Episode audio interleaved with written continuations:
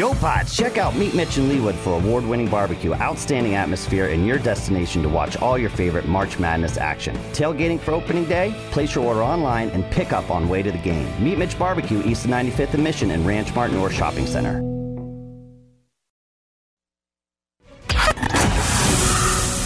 Chiefs fans, this is the Sports Radio 810 WHB postgame show, presented by CBD American Shaman. Life is better with the feather. I do believe that the reports of the demise of the Kansas City Chiefs offense may have been greatly exaggerated. Hello, Kansas City. Boy, is it good to be back in this chair for you immediately following a Kansas City Chiefs game. Boy, is it good to be back watching Kansas City Chiefs football. Boy, is it be- good to be back to the tune of a 40 burger on opening day for the Kansas City Chiefs. 44 to 21 is your final. I am your host, Joshua Briscoe. It is so truly excellent to be here with you today. Uh, I I think you could pick about 500 different fun, good things to start with from this game. We will get through a great number of them. We will also hear live from Arizona. We will hear uh, from whoever ends up at the podium. We know at some point that will include Andy Reid and uh, and Patrick Mahomes. We will hear from Cliff Kingsbury at some point. We need to find that beard. Just remember that we got to do that today, uh, and that will be very interesting. Most importantly, we will talk about everything here and we will hear from you. If you want to call in 913 3810 810. But by the looks of things, there aren't going to be a whole lot of open lines for a whole much, uh, a whole lot longer. There's a lot to talk about and it's all good. And I think the the obvious place to start is still, yes, obvious. Sometimes, you know, the creative thing is the most fun thing. Sometimes I try to zig when everybody else is going to zag. But I actually think that the most important thing from today is the obvious thing because for some people it hasn't always been quite this obvious. I don't want to do the whole like Patrick Mahomes has been disrespected sort of thing. I, I, think a lot of that is largely played up for, you know, Twitter engagement or TV clicks or whatever it may be. I don't want to spend really any time tonight on that. What I do want to spend some time on is to make sure that we are all watching Patrick Mahomes through the proper lenses. Five touchdowns tonight. Didn't even quarterback the last drive. Absolutely masterful. In his first game without the only number one receiver he has known. That's a little bit of a um, rhetorical cheat because, of course, Travis Kelce is his number one receiver in some way or another. So, you know, Kelce's still there and also still looking pretty spry. But without Tyreek Hill in this first game, look, I was really confident that this offense would make this evolution. I was quite confident it would start today. But I thought there would be some miscommunication, some tip ball off of the hands of MVS or Juju or Skyy Moore, some time where it didn't look like a perfect humming machine. And I'm telling you this because I, I really felt like I was going to be on the right side of history on this one to say, hey, things are going to be fine and things are going to be fine sooner than you expect. But things were better than fine today. This offense was just about perfect. Juju lost a couple of fumbles, only you know one that went out of bounds, one that uh, the Cardinals recovered. And then that is the end of my list of meaningful criticisms. But specifically, Patrick Mahomes, again, in this first game without the only number one wide receiver who he has known throughout his career, and a truly excellent one at that. 30 for 39, 360 yards, that's good for more than nine yards per attempt, five touchdowns, not only no picks, didn't take a sack, and he was on the move a decent amount.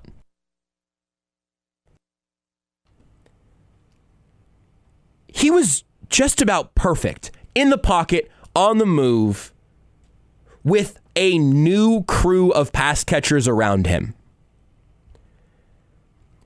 And so please, if, if there's a, you know, Josh Allen debate that makes you mad, whatever. If you don't feel like Patrick Mahomes is getting enough respect, okay.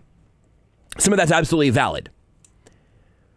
But what we are watching right now is truly an unprecedented quarterback.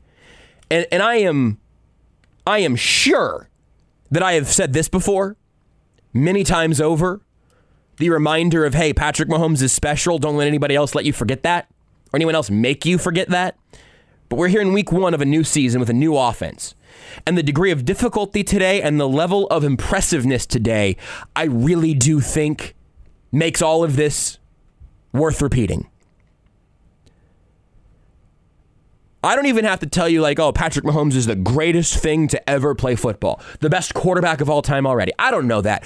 He has a, lo- a long career ahead of him to have conversations about greatness or legacy or Super Bowls or victories in the long term. But Patrick Mahomes is unprecedented. He has no logical comparison for anyone who's ever shown up before him. Not Brett Favre or Aaron Rodgers or any quarterback who can do it with their legs while also having a cannon for an arm. And I don't know if we're going to have anybody who follows him who we can reasonably compare to him. We might because there will be a generation not of copycats, but of of kids who are 12 years old right now learning how to play quarterback because their favorite quarterback is doing it in a way we've never seen. Not just the, to pick the derogatory word that has been thrown around by one anonymous defensive coach, not the street ball stuff but the fact that there is no line to be drawn for Mahomes between the planned and the improvisational. There is no difference between what he's doing in the pocket and the street ball stuff. I, my favorite video game growing up, one of my favorite video games of all time is NFL Street 2. So when I say street ball, I want you to hear it as a compliment because it is one. The improv and the planned and the calculated and the deep shots and the precision much closer. The manipulation of defenses with his eyes, the dump offs to running backs that are actually beautifully designed plays that are about to turn into a 15 yard gain. It's all a part of what it means to watch Patrick Mahomes play football. It's all of it. And this is the part that once again hit me today and then we'll get into some things that aren't just Mahomes, aren't just the offense. There's there's a lot of good stuff to unpack here. But the thing on, on the Skyy Moore pass, I think, is when I ended up tweeting out something to this effect. In much fewer words, obviously. When you've got a quarterback rolling out, throwing the opposite direction, sidearmed with his tongue hanging out of the side of his mouth. Patrick Mahomes, in, in this in this one regard more than any other, is the thing that made me the saddest watching Chiefs football as a child. Patrick Mahomes isn't just incredibly excellent. He is creative and unmatched in the fun factor. Presumably, you're a Chiefs fan listening to the show right now, so let me tell you this with confidence. You're watching the most fun quarterback who has ever played this game. And maybe he's a five way tie for first. It, I have a lot of love for a lot of quarterbacks that I watched growing up as a kid. I'm sure I will have a lot of love for a lot of quarterbacks who aren't even in the league yet. I love watching Josh Allen. This is we're not going to make this a competition between two quarterbacks who do not compete head to head in that way. The NFL is full of of incredible fun talents right now. There is no more must watch thing in sports right now than Patrick Mahomes playing quarterback. And he plays in Kansas City.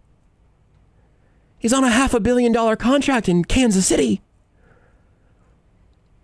He's he's invested in, in every element. He's not going anywhere. Is the point of that, right? Patrick Mahomes is not here for uh, his first contract and then looking to see what comes next the most fun thing in sports is is on your local television feed every Sunday. If you can't have fun with that, you have found the wrong sport, you have found the wrong hobby. This is a blast. Every week, weekly. There's, there's nothing more consistent in sports than that Patrick Mahomes is going to make you have the most fun possible on a weekly basis. And I hope that never gets lost. The sort of hopefully childlike wonder of it all. I hope you and I never get baited by the who would rather have, Patrick Mahomes or Justin Herbert, Patrick Mahomes or Josh Allen. These are incredible talents doing the same job in different ways at an incredibly high level. Next week, it's going to be Mahomes versus Herbert. Don't get suckered in to whatever the debates are. It doesn't matter. Patrick Mahomes is tremendous and tremendously fun while being damn near perfect. I am so glad to have football back. We will hear from the pressers. We will we will bring you all the audio. We will take your calls here very shortly. We will give you injury updates as they are made available to us. That is the one concern out of the day today.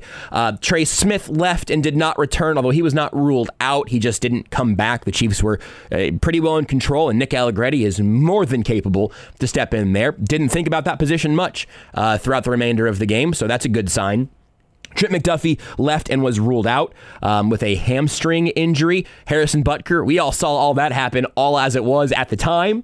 He gets carted off, reports of significant swelling, unlikely to return. Ends up coming back out, and on the shortest approach I have ever seen for a uh, a kicker uh, trying to kick a 50 some yard field goal, just plants his foot and swings a bleeping sledgehammer. The kick is good. Justin Reid goes uh, one for two on the extra points in, in his absence. Justin Reid does an incredible job on the kickoffs. Uh, and talk about a sledgehammer. And then some more injuries throughout that we'll see. Justin Watson left late with a chest injury. Um, and, and frankly, I am not completely sure if I've missed somebody. it is it is that many levels deep on the injury front, and obviously the Chiefs have to play again here um, coming up on Thursday night in that game against the Chargers. The Chargers lost Keenan Allen today, and he was ruled out pretty quickly. So obviously they're going to be coming into this game with some issues as well on the injury front. Uh, but as the Chiefs give us the updates, we will let you go. We'll let you know what uh, what unfolds there. But it's Trey Smith. Uh, also, did I mention that Patrick Mahomes? I think I got everybody who left the game and, and didn't return or left for a significant amount of time. Did I mention that Patrick Mahomes early in this game left the? I mean, he didn't leave it. He didn't miss any time, but he went over to the sidelines, got a significant tape job on his left hand. Initial report, reports on the TV broadcast were that he hit his hand on a helmet. That didn't really make sense at the time anyway. And, and, so then later on, they looked at the replays again, and it, it, seemed much more likely that something happened whenever he landed on that hand um, when he went to the ground on that play. And then he proceeded to be the fire breathing dragon that I just monologued about for uh, a solid 10 or 12 minutes because I can't help myself because I love talking about Patrick Mahomes. So he went on to be the fire breathing dragon from that point on, as well as he already had been to start the game. The right handed handoff was very concerning that they highlighted on TV, if you saw that uh, as it happened. Later, he did uh, toss a pitch left handed um, to one of the running backs. I can't remember who it was off the top of my head. But it, it, seemed like it didn't bother him deeply into the game. Certainly doesn't seem like anything that will cost him missed time. Uh, he, again, you know, would have finished the game if it wasn't such a blowout, which is pretty good news. Um, but something to keep an eye on that will probably be a, a conversation throughout the, the rest of this short week. And uh, maybe he maybe he goes glove on Thursday, tape it up under the glove. We'll, we'll see. Uh, but certainly the fact that he proceeded to put up, I don't know, one of the most fun and excellent quarterbacking games we've seen in recent memory makes me think that he'll probably be okay. Defensively, 21 points is a lie. Don't don't concern yourself with 21 points. This game was 37 to 7 after the Chiefs' seventh offensive drive. Uh, the Mecole Hardman uh, just hey, try to keep up with me. Touchdown behind the line of scrimmage. So don't don't don't sweat any of the uh, the, the garbage time from beyond that. This defense will have some growing pains. They will give up some yards. They will give up some scores. They will have a lot of rookies playing significant roles. That was the case today for a, a huge number of them. Specifically, also, when McDuffie goes down, and, and that's it was late enough in the game that it wasn't affecting this game very much. But now you are talking about a seventh round pick uh, in in Jaylen Watson being a significant player here. Josh Williams, uh, I don't know exactly where they feel like he is in his development. But you have even more rookies being thrust into major roles if McDuffie ends up missing time, and there was at least one nice play from uh, from Watson later in the game. But that's that's not even going to George Karlaftis, who you saw have a batted pass later on after a relatively quiet rookie debut. Um, I, I would imagine that upon further review, there were several times that he impacted the pocket. I, I noticed a couple just you know on the first watch through. So uh, no sack for him, but a nice little um, batted pass later on as an exclamation point. Bryan Cook was out there a, a good amount, and you, you certainly saw him, uh, you know, just flying down the field. I think at one point he may have flown down the field to the tune of a uh, of a missed tackle, but you know that's a, one of the growing pains, if you will. Leo Chenal um, was. Here's what I'll say on Chenal. The reports were, you know, he was warming up with the uh, the starters in the in the, the regular packages. I did not notice him very often during the game, and I mean that as a compliment because I think that if you're going to stand out um, as a uh, specifically as a linebacker in the passing game, that usually means something has gone wrong. So I'm perfectly comfortable with that. Uh, and and you get uh, the the defensive new look team also go, going to Justin Reid as a uh, as a new member of this defense.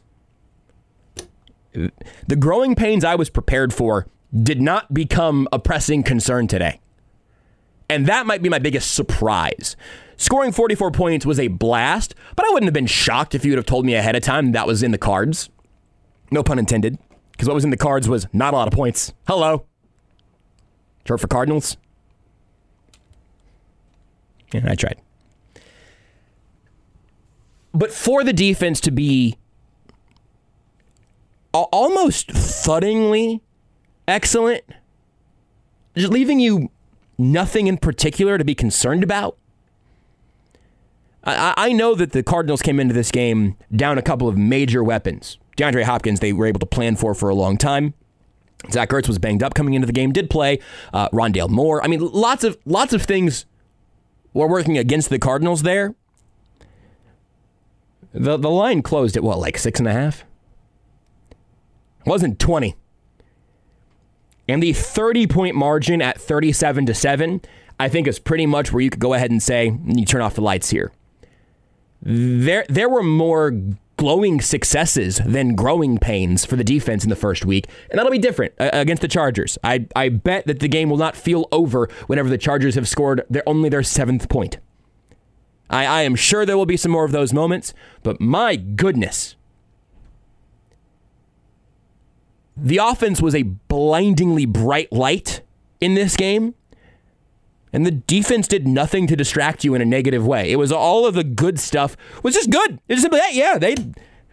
I got nothing to really nitpick with at this point from a defensive unit that I fully expected to say, ah, boy, so here's where you know Leo Chenal was all of a sudden on his knees praying because he had a change of direction that we weren't expecting. That moment never happened. I, I you didn't see a lot of guys getting cooked. Juan Thornhill looked great. Justin Reid looked great. We, we are in a very fun position right now with this team where the quarterback is a fire breathing dragon and the defense is visibly faster, noticeably quicker. And I think we'll continue to see more evidence of them just being wholly better as the season progresses because why wouldn't they? They're a bunch of, I say this uh, you know, at the ripe old age of 27. A bunch of kids out there, younger than me. I'd fall apart out there. I'd take one step and all of a sudden just be a me shaped cloud in the sky as some running back has trucked me. They looked comfortable. The young guys looked comfortable. They, they, they looked like they belonged there. And I wasn't going to hold them to that standard at the peak of my optimism. And I was. Here's where I'm at. I was very optimistic about how this game would go. Really on both sides of the ball.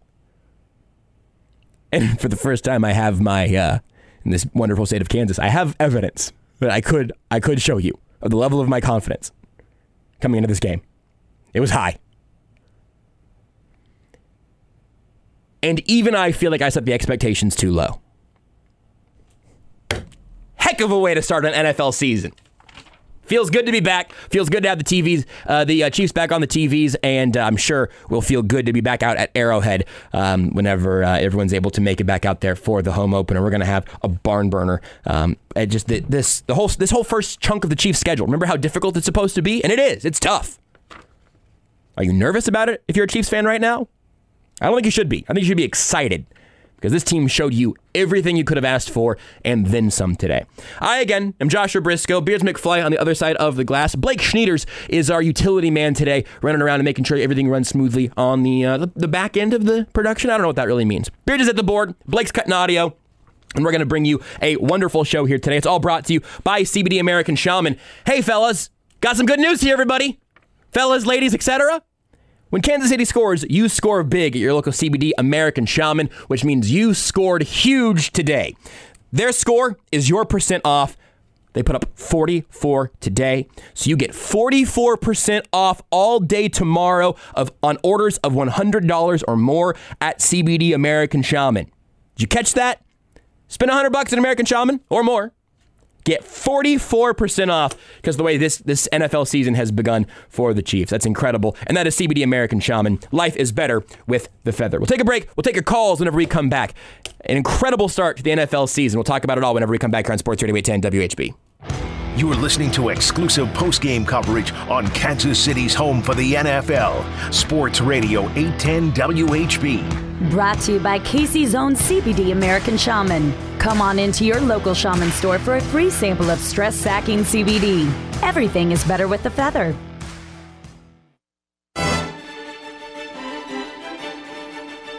Second and goal. He lofts it to the end zone, and it is caught by Kelce for the touchdown.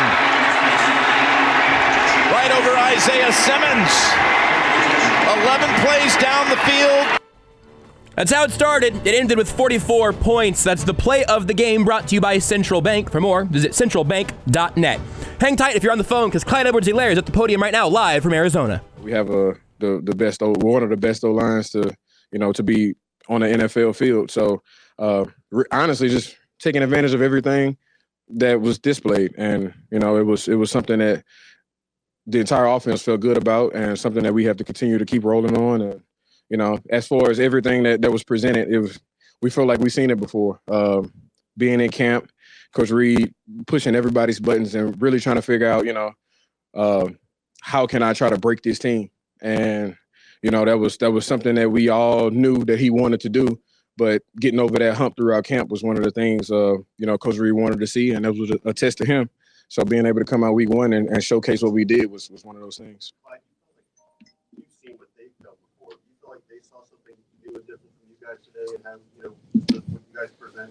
It's it's it's week one, man. You never really know uh, what what anybody's going around. You can you can watch things uh, from the year before. You can watch, you know, two three years back as far as if you just want to look at specific defensive coordinators and, and try to break down film that way. But you know the the the things that we wanted to do was find the tendencies that they liked doing last year that they had success on. Uh, find those things, manipulate it, and then take advantage of it variety of new things you guys are trying to do too, and just in the sort of reset you've had since the since last season? Um, you know, you can you can say some things new. You can say some things are just you know wrinkles that we always had. We just knew how to add them. It's just one of those things that uh you know Coach Reid the Wizard.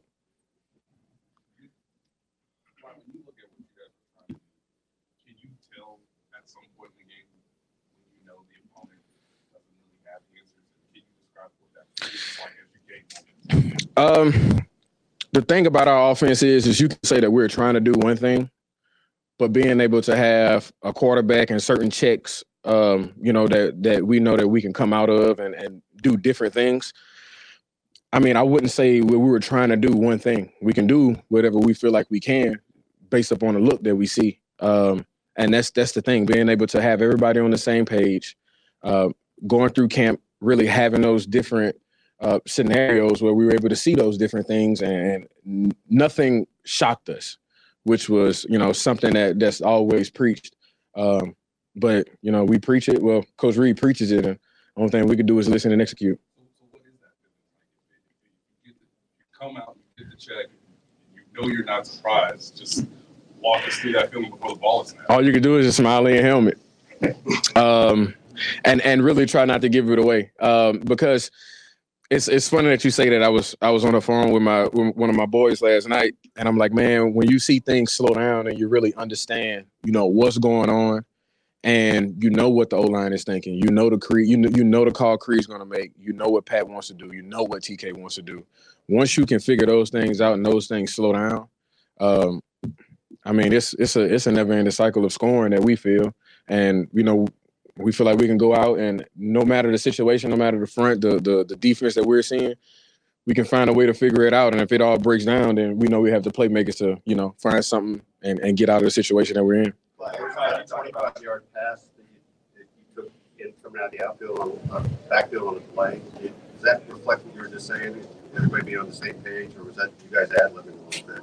Um, I said a little bit of both. Um, like I said, man, it's it's we go ones on ones, which is good on good, and you know I see Chris Jones, Frank Clark, and you know Nick Bolton and Willie Gay uh, all all camp. So we we we know the speed, we see it, we see it all.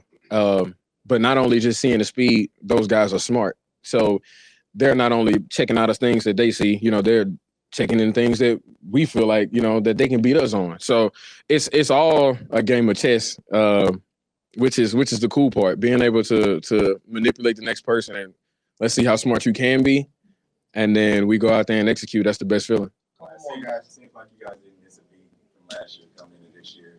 Uh, it seems like you guys have you know something to prove. Is that the feeling that you have? Who wouldn't have something to prove after you know going out the way we did? Um, but not only that, it's it's it's going out the way we did, but it wasn't all the same guys that that that went out with us, um, you know, the way we did. So being able to really have them feel that, but then you know, not even camp like before OTAs when when when Pat got everybody, you know, to Texas and we was that's that's when we really felt it. You know, you guys. I mean, we was like two months after the season ended and we were already rolling.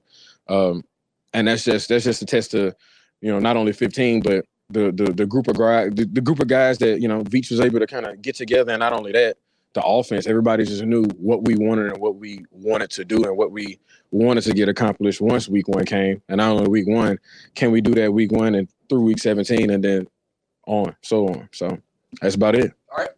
Appreciate y'all. Was Clyde Edwards Helaire who had an excellent game today. I, we haven't even talked about the running game, uh, but really for his biggest impacts, it were actually uh, the, the, through the air as well. Uh, caught two touchdown passes uh, down in the red zone and uh, three for 32 and two touchdowns. Not a bad stat line on your three targets uh, in the running game. He looked great in the receiving game. good on the ground as well. The entire running game looked really, really good on the ground if I was going to expand it out a little bit. Pacheco got a bunch of later work. He, he did not get a ton of work earlier on, but clearly I think that was very much on purpose. Hey, Isaiah, go out there and close this game out, get some pro work in, get used to seeing professional defenders. Uh, Clyde looked great though in his limited carries. It was limited carries for really everybody except for Pacheco because you're your quarterback was was averaging nine yards per pass attempt, and you had nine completions. So that, that makes sense. But the running game looked really good today as well. Um, so we will hear from uh, Andy Reid and Patrick Mahomes at some point. Also, probably at least one more player. We'll see who that ends up being. Uh, one quick uh, stat for you here: the Chiefs had 66 offensive plays today and 33 third downs. Excuse me, 33 first downs. My apologies. Very few third downs. That's from Nate Tice on Twitter. Um, also, the, uh, the, the summary on all of the injuries here: Trey Smith has an ankle. Um, Trent McDuffie has a strained hamstring. Don't know yet on Justin Watson, just that it's a chest issue. Um, they are now looking at Patrick Mahomes' wrist to figure out what's going on there, and nothing new on uh, Harrison Butker's ankle at this point.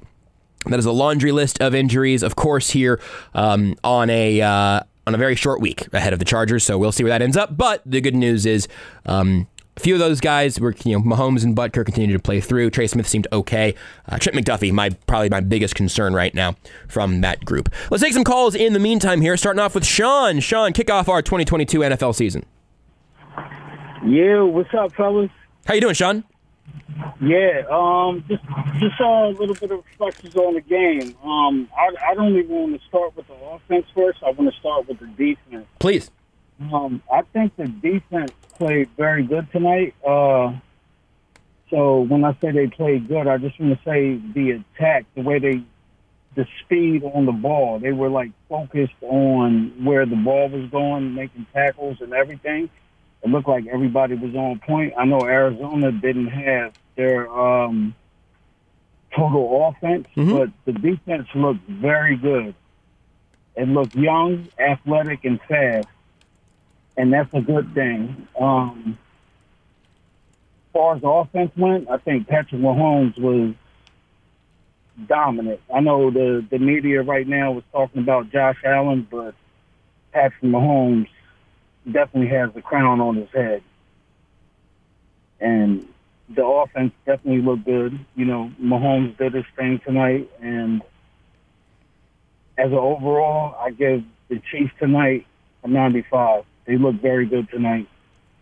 On the road, a young defense full of rookies.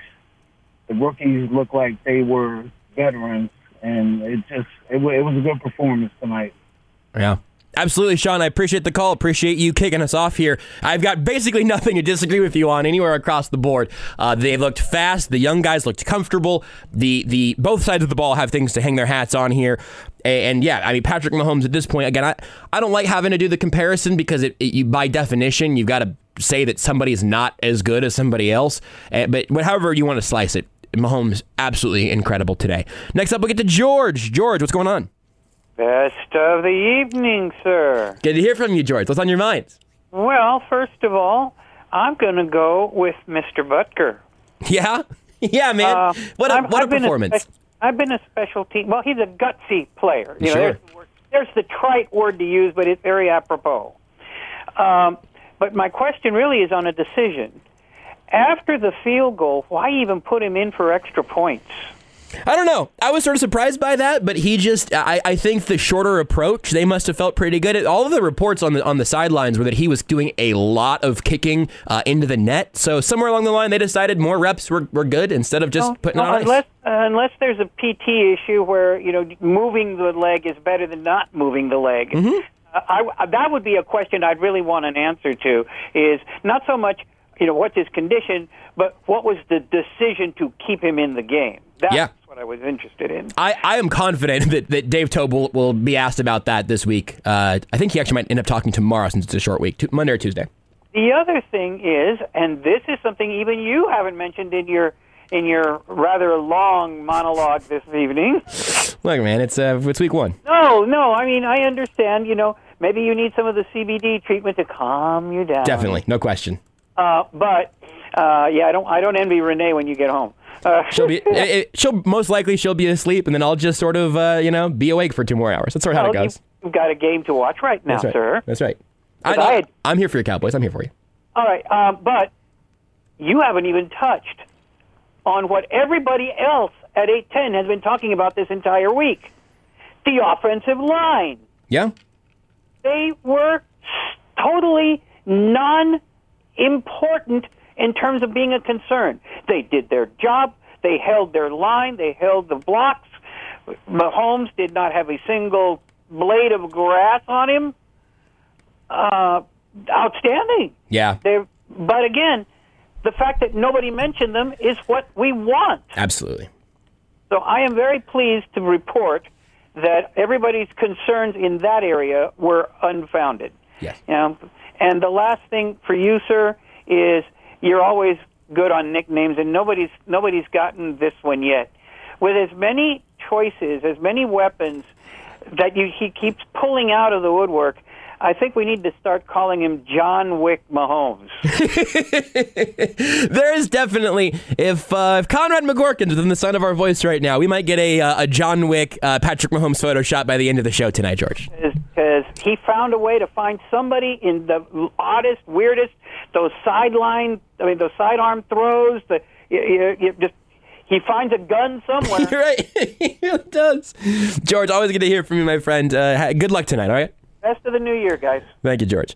Uh, yeah, and look, the offensive line is a good point. We're, we're kind of just picking and choosing as we get through all of the things. But uh, as we stand here talking about the O line, yeah, it was it was a non-issue. I wasn't really concerned about it coming into the day. I, I don't know um, who was sort of most or least concerned about it around here, but it, it, Mahomes was on the move plenty. I, I bet the advanced stats will have some instances of him being disrupted. But a Patrick Mahomes disruption is a lot less disruptive than a uh, Tom Brady, maybe Aaron Rodgers, maybe Dak Prescott. Any quarterback who's not Patrick Mahomes, essentially, is going to handle pressure worse than he does. And uh, I think if it's pressure that he's expecting or from places that he can work with, you, you don't even notice, which is another part of, uh, of Mahomes' game that we could probably talk about for hours on end just in that realm alone. Next up, we have Travis. Travis, what's going on? What's up, Briscoe? How you doing, man? I'm doing good. How are you? I'm good. So, um, you know, I, I'm with you. I got I don't really have any negatives. One of the things that I was anxious to see um, was, you know, last year they went out. I think they had more touchdowns on their opening drive than any other team in the NFL. Mm-hmm. You know, we we talk about the first 10, 15 scripted plays. Um, you know, they went right down the field, scored, and I was like, okay, you know, and then but they kept that same. Um, they kept going. You know, like they, they didn't they didn't they didn't stall Yes. like we saw last year. We saw last year. We saw them on the first two drives looked really good, and then for the second and third quarter they were just mediocre at best, and then they turned on when they had to. In this game, I felt like offensively was like a complete game from beginning to end, and I and the rookies too, offensively and defensively. I agree with with the caller that mentioned it. They did not look like rookies. Yep. Um, I know Christian Watson got was it Christian? Uh, uh, what's it? Um, who's the, Jay- the defensive back? Jaylen Watson. burned? Yeah, Jaylen Watson had a, Watson. he had he had one rough rep and one one good one, I think. Yeah. Yeah, but I mean, we're talking about Hollywood Brown. Hollywood Brown's one of the faster guys in the NFL, so I'm sure that speed he probably hasn't seen in college. Yep. Um, so, but overall, uh, I thought this was a complete game. I'm a little concerned with with with Duffy. Yeah, um, me too. You know that kind of sucks because he was having a good game because we you know we hadn't heard his name, so I'm assuming as defensive back you're not getting called out. You're you know you're uh, having a good game, but I don't know, man. Sky's the limit. I watched the Chargers game too. They didn't look all that. gr- I mean, they looked okay. They didn't look like AFC West world world world, world beaters to me. So we'll see how it goes.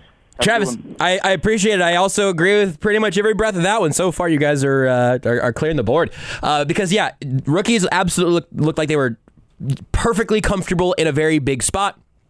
Um, absolutely, we don't talk about Chip McDuffie. We didn't talk about him in the preseason. We didn't talk about him before his injury today because he's not being targeted. That's just not really a, a, a pressing concern. Um, so just a really tremendous, uh, tremendous effort across the board for there from the rookies. Um, Beards, we have an update. I, it seems like we might end up going back out to Arizona for maybe another player. I don't know. Uh, it's a little different on the road than at home, so we're, we're building the plane in the air a little I bit. I can see everybody still kind of waiting around in the media room there. Okay. Um, by the way, if you're watching on the Sports Radio 810 WHB Facebook Live, Twitter, Live, YouTube, Twitch, you can see the streams that we're putting out there as well. We got an upgraded computer. We have good streaming quality now. Yeah, that's new since Go last watch it. season. Yeah, you can see me in HD. See you can see, watch Josh. Look at what you see what I really look like. You can see my pores, and uh, and shout out to Darren Smith out there in Arizona, uh, sending back the uh, the video for us and all that, so you can uh, yeah you can watch it all in one place anywhere you want to watch across all those streaming platforms that We're professionals just now. mentioned. Well, let's not be. Let's not get out ahead of ourselves. Uh, also, of course, we'll eventually get uh, Andy Reid and Patrick Mahomes. Here, we also have here that uh, the X-rays came back clean on Mahomes' wrist. So whatever's going on, not not red alert territory. We're doing okay. Also, from Next Gen Stats, Patrick Mahomes was blitzed on over half of his dropbacks. 54% for the first time in his career. He threw four touchdown passes versus the Blitz, tied for the most in a game in the Next Gen Stats era since 2016. What on earth were they thinking? How on earth did the Cardinals watch years of Patrick Mahomes and think, let's blitz him more than half of the reps? Incredible. Uh, if you're on hold right now, stay there. We'll get you very, very soon. But it sounds like Chris Jones is on his way to the podium. He, what was that, Beards? Chris Beards just said, in talk back to me, he's just said, he's a big man. And here he is right now, live here on Sports Radio 810 WHB. Chris Jones.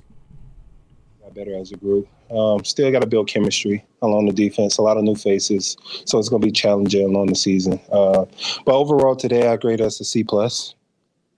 Did you, just one quick thing, did, uh, look like you were pretty upset when they scored late, like, was that, did you feel like you guys got a little looser as the game ended, was that what, what was bugging you. No, no, no. I just I think I think like Spags. You know, um, then we was winning like forty four to seven. Then if we can go in with that score, keep it. You know what I mean? Um, but yeah, you know I'm a competitor, so when they score, I, I kind of get a little antsy, agitated, all the above. You know. How about the uh, pass rush part of it? How'd you feel about how you feel you guys did on that?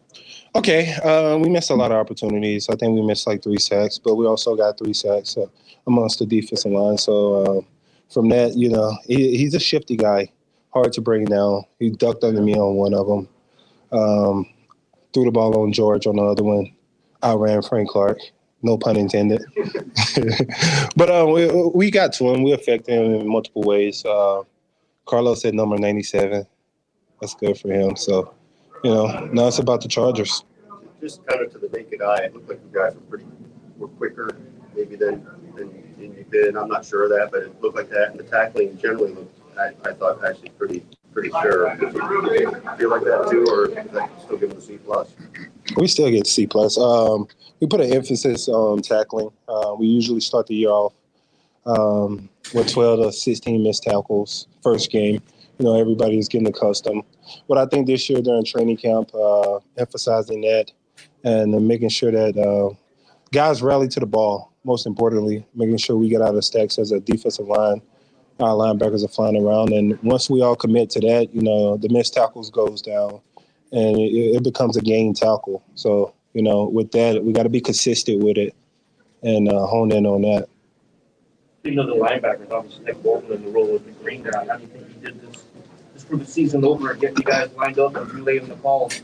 I did. pre- I think he did pretty good. Um, you know, we asked Nick to take a larger role this year with Anthony Hitchens gone. He's our play caller, and uh, he's been tremendous since training camp. You know, lining us up. You know, in the midst of all the bullets that's flying around, and uh, hurry up a, a few situations. He actually called the play for us. The headphones went out, so I think Nick did a really, really good job today. Very proud of him. Then I grade a C plus. Uh, I said overall as a defense, we gave up 14 points, so there's always room for improvement. Last one, Chris you already answered this. We did, I'll catch it later, but um, you seem pretty upset after the last touchdown. Where you're trying to sort of set a tone. Yeah, we got to set that tone, man. Um, this is new defense, and um it's about setting the standard. We hate for, you know, those are garbage scores because the game is out of reach, and you know that's the time where the D line can kind of finally eat. You know, you don't run any blitzes, you don't run any schemes. You drop the playbook. We rushing for put the back in like cover three quarter halves, and just let us eat. And um, I put it on the defensive line. We got to get there. We got to affect the quarterback. You make him he hold it over four to five seconds, then you put the back end in a bad situation. So as a competitor, you start thinking that, and you get upset with the D line. That's it. Y'all guys take care. Chris Jones live from Arizona right here on Sports Radio 810 WHB. Uh, a couple interesting things there. The C plus grade for the defense. Um, I mean, I get it, right? But like this game was over because they were up 30. We'll hear from the back end of the defense, see if Justin Reid is a little kinder to them. Here he is. You know, we might need to talk about putting some incentives in there at this point. no, but I really had a ton of fun out there. It really threw me back to like my high school days, just getting out there and go have fun. You mentioned during the preseason that you, was, you were checking the box.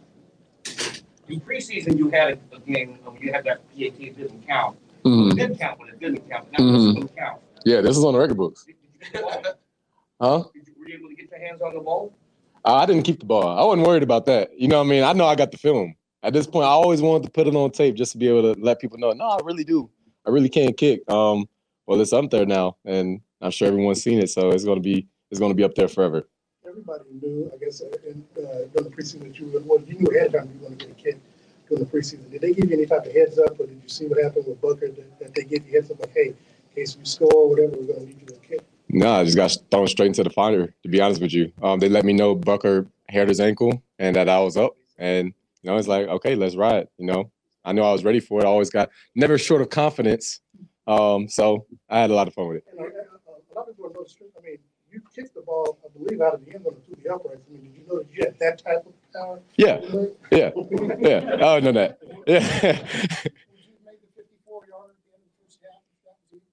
Shoot, man. I'll tell you what. I'll tell you, as impressive as you know, everyone likes to say that you know safety kicking is. How about Harrison taking one step and kicking a 50 plus yard field goal?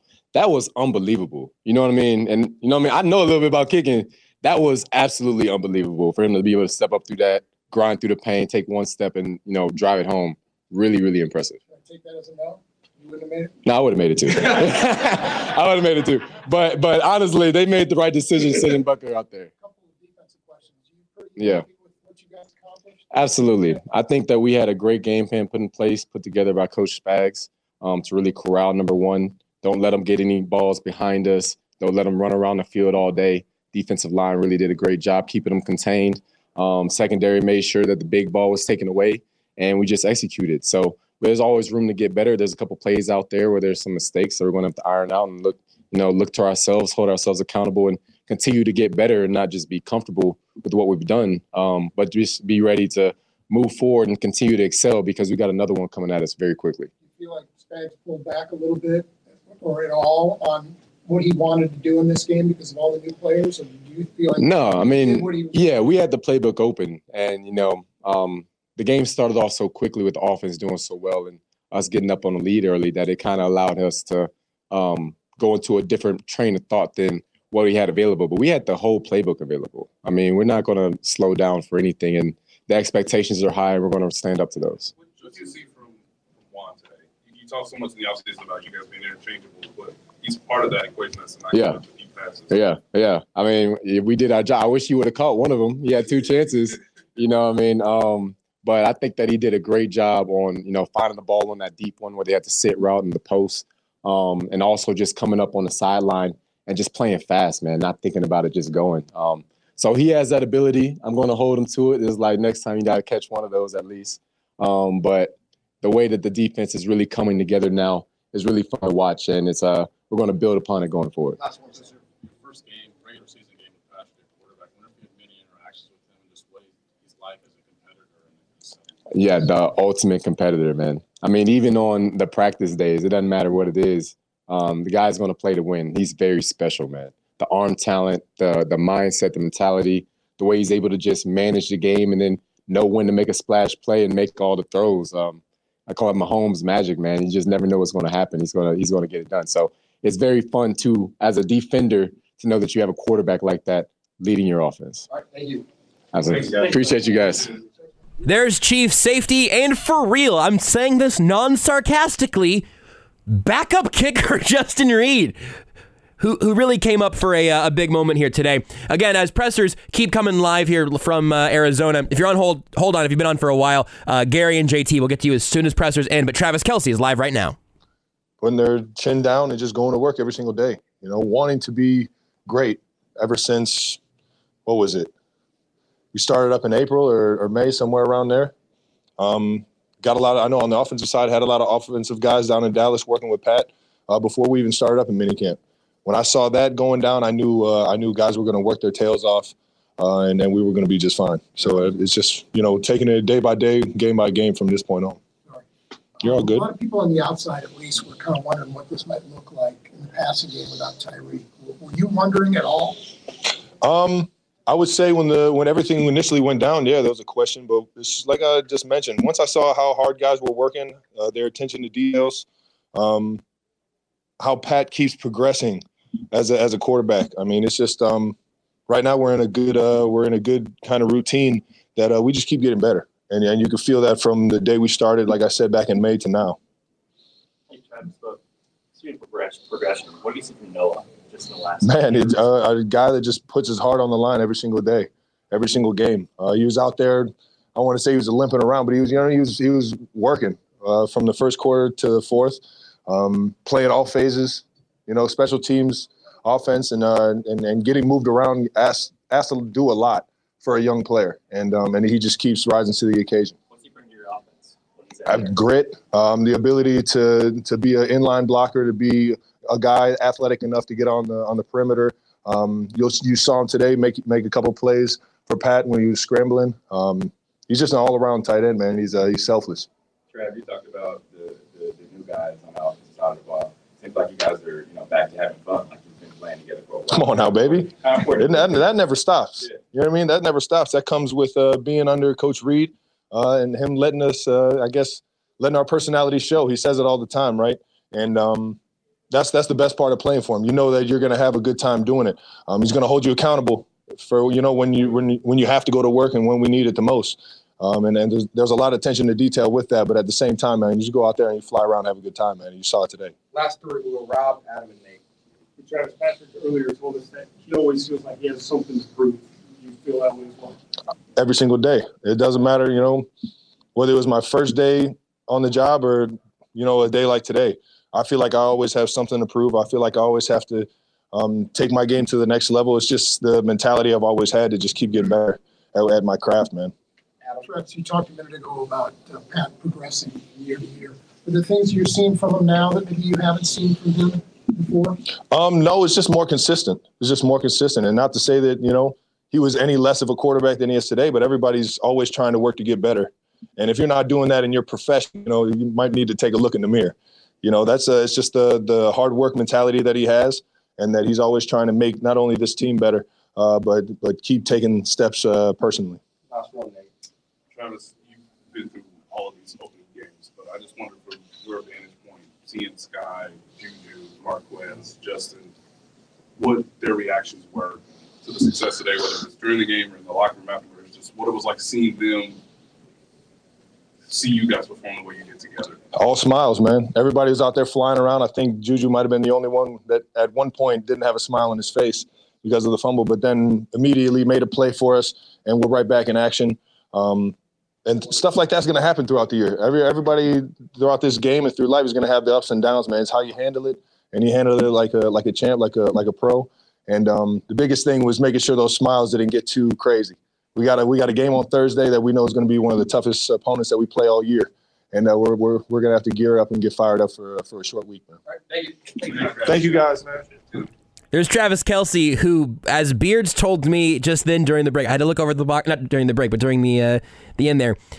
Beards just said he had 121. And I had to pivot over and look at the box score because I'm not following the stats through the course of the game, right? I'm just trying to keep the, the flow of my notes all going and make sure I know what's happening, keep all my keep all my stuff in front of me. I don't really look at the box score till afterwards. Eight receptions, 121, 15 uh, yards average, and then the, uh, the touchdown, obviously.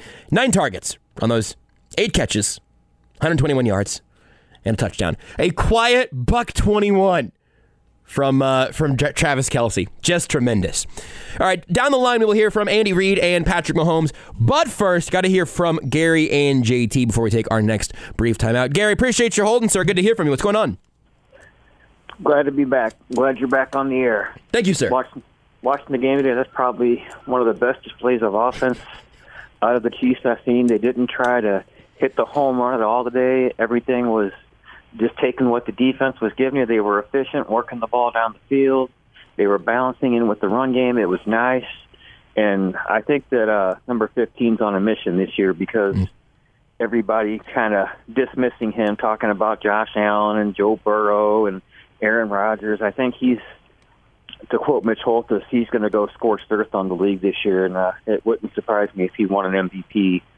I think it's a it's a great sign for this team moving forward with the offense. Defensively, I'm going to withhold judgment until we get a little further into the season because that was a Arizona offense that wasn't complete today. And as long as Spagnuolo's the coordinator, I'll always have my reservations. We'll get a better gauge Thursday night in the next few weeks going forward of where this defense is at. But I tell you what, defensive line, I thought they played a pretty darn good game today. Hmm. I think Chris Jones played a good game today. He was in the backfield. He was causing havoc, batting pass down, and watching George Karlaftis. That guy's the Energizer Bunny out there. That guy's Yeah. just he is. He is the Energizer He Bunny. is. He he is. Let's just say, how about let's call him relent, the, the relentless one because he's relentless in everything he does. But I'm all ready for Thursday night. Let's get it. Let's go to two and zero at home and just keep this train rolling. I'll hang up and listen. Great show, Josh. Gary, I appreciate you, man. Uh, I got really close. I thought I was going to be able to say a sentence of Gary. I agree with every syllable of what you just said, and you, you, you know, you know, you know, I, I'm, I'm just. I'm Team Spags. I think I might have been biased by the wonderful press conferences that I love so much. So you know what? I, you can have your reservations. Even that's perfectly fine. I, I have no critiques with any of that. I like Furious George because you know that's who I am, but he's absolutely relentless. I agree. The defensive line played a great game. Um, the one thing that, that Chris Jones mentioned said he was he'd give that defense a C plus. He said he put it on the D line that they weren't more impactful. I'm happy to hear that from Chris Jones. That's not what I think though. If he wants to be self critical and feels the pressure to be the elite of the elite, because I mean he's already elite as an interior defensive lineman who can wreak havoc. But I'm sure he wanted it to get a couple of those sacks that he got very, very close to. But man, I, I agree 100%. He was affecting the quarterback consistently. George Karlaftis was affecting things. The, the, I, I will say I, I didn't see a ton of Frank Clark popping off the screen, but I did see Kyler Murray spend a ton of that game deeply uncomfortable in the pocket. So, on some level, it's a team effort across the board, and, and I am happy to give them that credit. Uh, next up, let's go to JT. JT, appreciate you waiting on hold. Always good to hear from you. And the phone's stuck. Oh, we're good. JT, hit me. What you got? Hey, Josh, uh, just wanted to call in because uh, I wanted to say Tyreek was right. This needs to be said. It was a long day for Patrick out there, a long day throwing five touchdown passes. Um, y'all need to keep that in mind. And That's true. Uh, last, I'd like to say that it looks like uh, Keenan Allen's injured, and the Chargers are going to charge her again. Yep. So uh, I hope I got that in in under 13 seconds. Thank you, JT. By the time I got the actual button clicked, it was at 26, but I think it took me a good 10 to get it settled in. So we're going to say at least shot clock rules. Uh, you got the ball in the air in less than 13. I also love when JT hangs up and you can hear the hang up sound before I actually get to hit the button. A great punctuation on a real good segment of radio, if I do say so myself. But we're all just having fun here because the Chiefs went out there and put up 44 points against a team that is like a professional football team, whose defense, by the way, is supposed to be better than that. I know they didn't have J.J. Watt. The offense certainly was missing some pieces. You go up 37 to 7, and the game is essentially over. I'm going to give credit to everybody involved there. KU, here, here's some KU football talk on your Chiefs post game. Ready? KU went out in game one, handled business against a team they were supposed to handle business against. What happened week two? Thrilling victory over a, a, a much better program. If the Chiefs just handled business against a weak version of the Cardinals, so be it. I think it was worth more than that. I do not think this was a uh, a, a, a D2 program by any means. I think the Cardinals are a good football team. I think I, I like Kyler Murray. The Cardinals are usually good at the beginning of the season. They usually come out hot. And the Chiefs made them look like a D2 team. That's the story here tonight. We'll take a break. A lot more show to get. We also have Matt Derrick of Chiefs Digest will join us at some point. Patrick Mahomes and Andy Reid will be around the corner, and we'll try to clear out the phone boards before we end up in all of the uh, remaining of the uh, the remainder of the press conferences. So much more to talk about. So much more to get to right here on Sports Radio 810 WHB. You're listening to exclusive post-game coverage on Kansas City's home for the NFL, Sports Radio 810 WHB. Brought to you by KC's own CBD American Shaman. Come on into your local shaman store for a free sample of stress sacking CBD. Everything is better with the feather.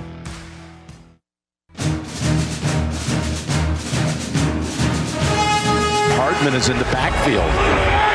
Edwards Helaire flanked just in front of him. Here's a little shovel pass for the touchdown. It's Clyde Edwards Helaire. Another brilliant design play by Reid Bieniemy and company. Third, fourth and two. Fourth and two. Open, wide open for the touchdown. His second of the game. Edwards Helaire. Two excellent touchdowns from Clyde Edwards Helaire through the air. Clyde Edwards Helaire. Be better if it was written joke. What couldn't be any better, though, is the product you'll get from Andy's Frozen Custard, because that is the sweet play of the game, brought to you by Andy's Frozen Custard. Stop by Andy's and grab a key lime concrete or a James Brownie funky jackhammer after the game or anytime. And don't forget Andy's anywhere, anytime for your freezer or next tailgate. Go check out Andy's Frozen Custard. It'll make you feel just about as good as the Chiefs offense putting up 44 points in week one. We'll get Andy Reid and Patrick Mahomes shortly coming down the line. But first, I want to take a few more calls for everybody who's been on the line for a little bit uh, as the show has rolled on. I'm Joshua Briscoe, by the way. Hello. Good to be back here in the big chair for another season of Chiefs football. Piers McFly on the other side of the glass, and Blake Schneiders is running around and uh, keeping things afloat in the background uh, all around the building right now. So appreciate uh, Beards and Blake for uh, keeping it moving here today. Again, Andy Reid, Patrick Mahomes, Matt Derrick coming up around the corner as well. But first, we go to uh, we go where are we at right now? We go to Josh. Hey, Josh, it's Josh. What's going on, Josh? Hey, Josh. Thanks for taking my call. Love the show. Thank you. Um, man, I it was such a breath of fresh air to see this offense not skip a beat. And I know it sounds crazy. Um, like, so I collect sports cards, right? And everyone's chasing Trey Lance, T Mac, Trevor Lawrence, and all these guys, right? Yet Mahomes is the only one that's accomplished anything of, of, of meaning. Hmm. And so, so many people were throwing shade at Mahomes, even in the card hobby, saying, well, Mahomes is only good because of Tyreek Hill. I know this sounds ridiculous. I think their offense got even better without him. And that's not to throw shade on Hill. I absolutely love what he has done, what he meant to KC. But for Mahomes to spread the ball around, I mean, before everyone knew we, our run game wasn't that solid. So we basically thrown the ball to Kelce or Hill, right? Now they have no idea where it's going to. He looked calm. He looked collected. It was like that calm assassin, right? Yeah. He's smiling while at the same time he's killing you. And like I said, our defense is faster. It, I, I'm stoked. I mean, I really think, I really think Mahomes is going to do something crazy special this year. Um, it- yeah, I'm like I said, I'm just so excited. I, I couldn't believe what I was watching. It, it, we didn't skip a beat, Josh. We did not skip a beat.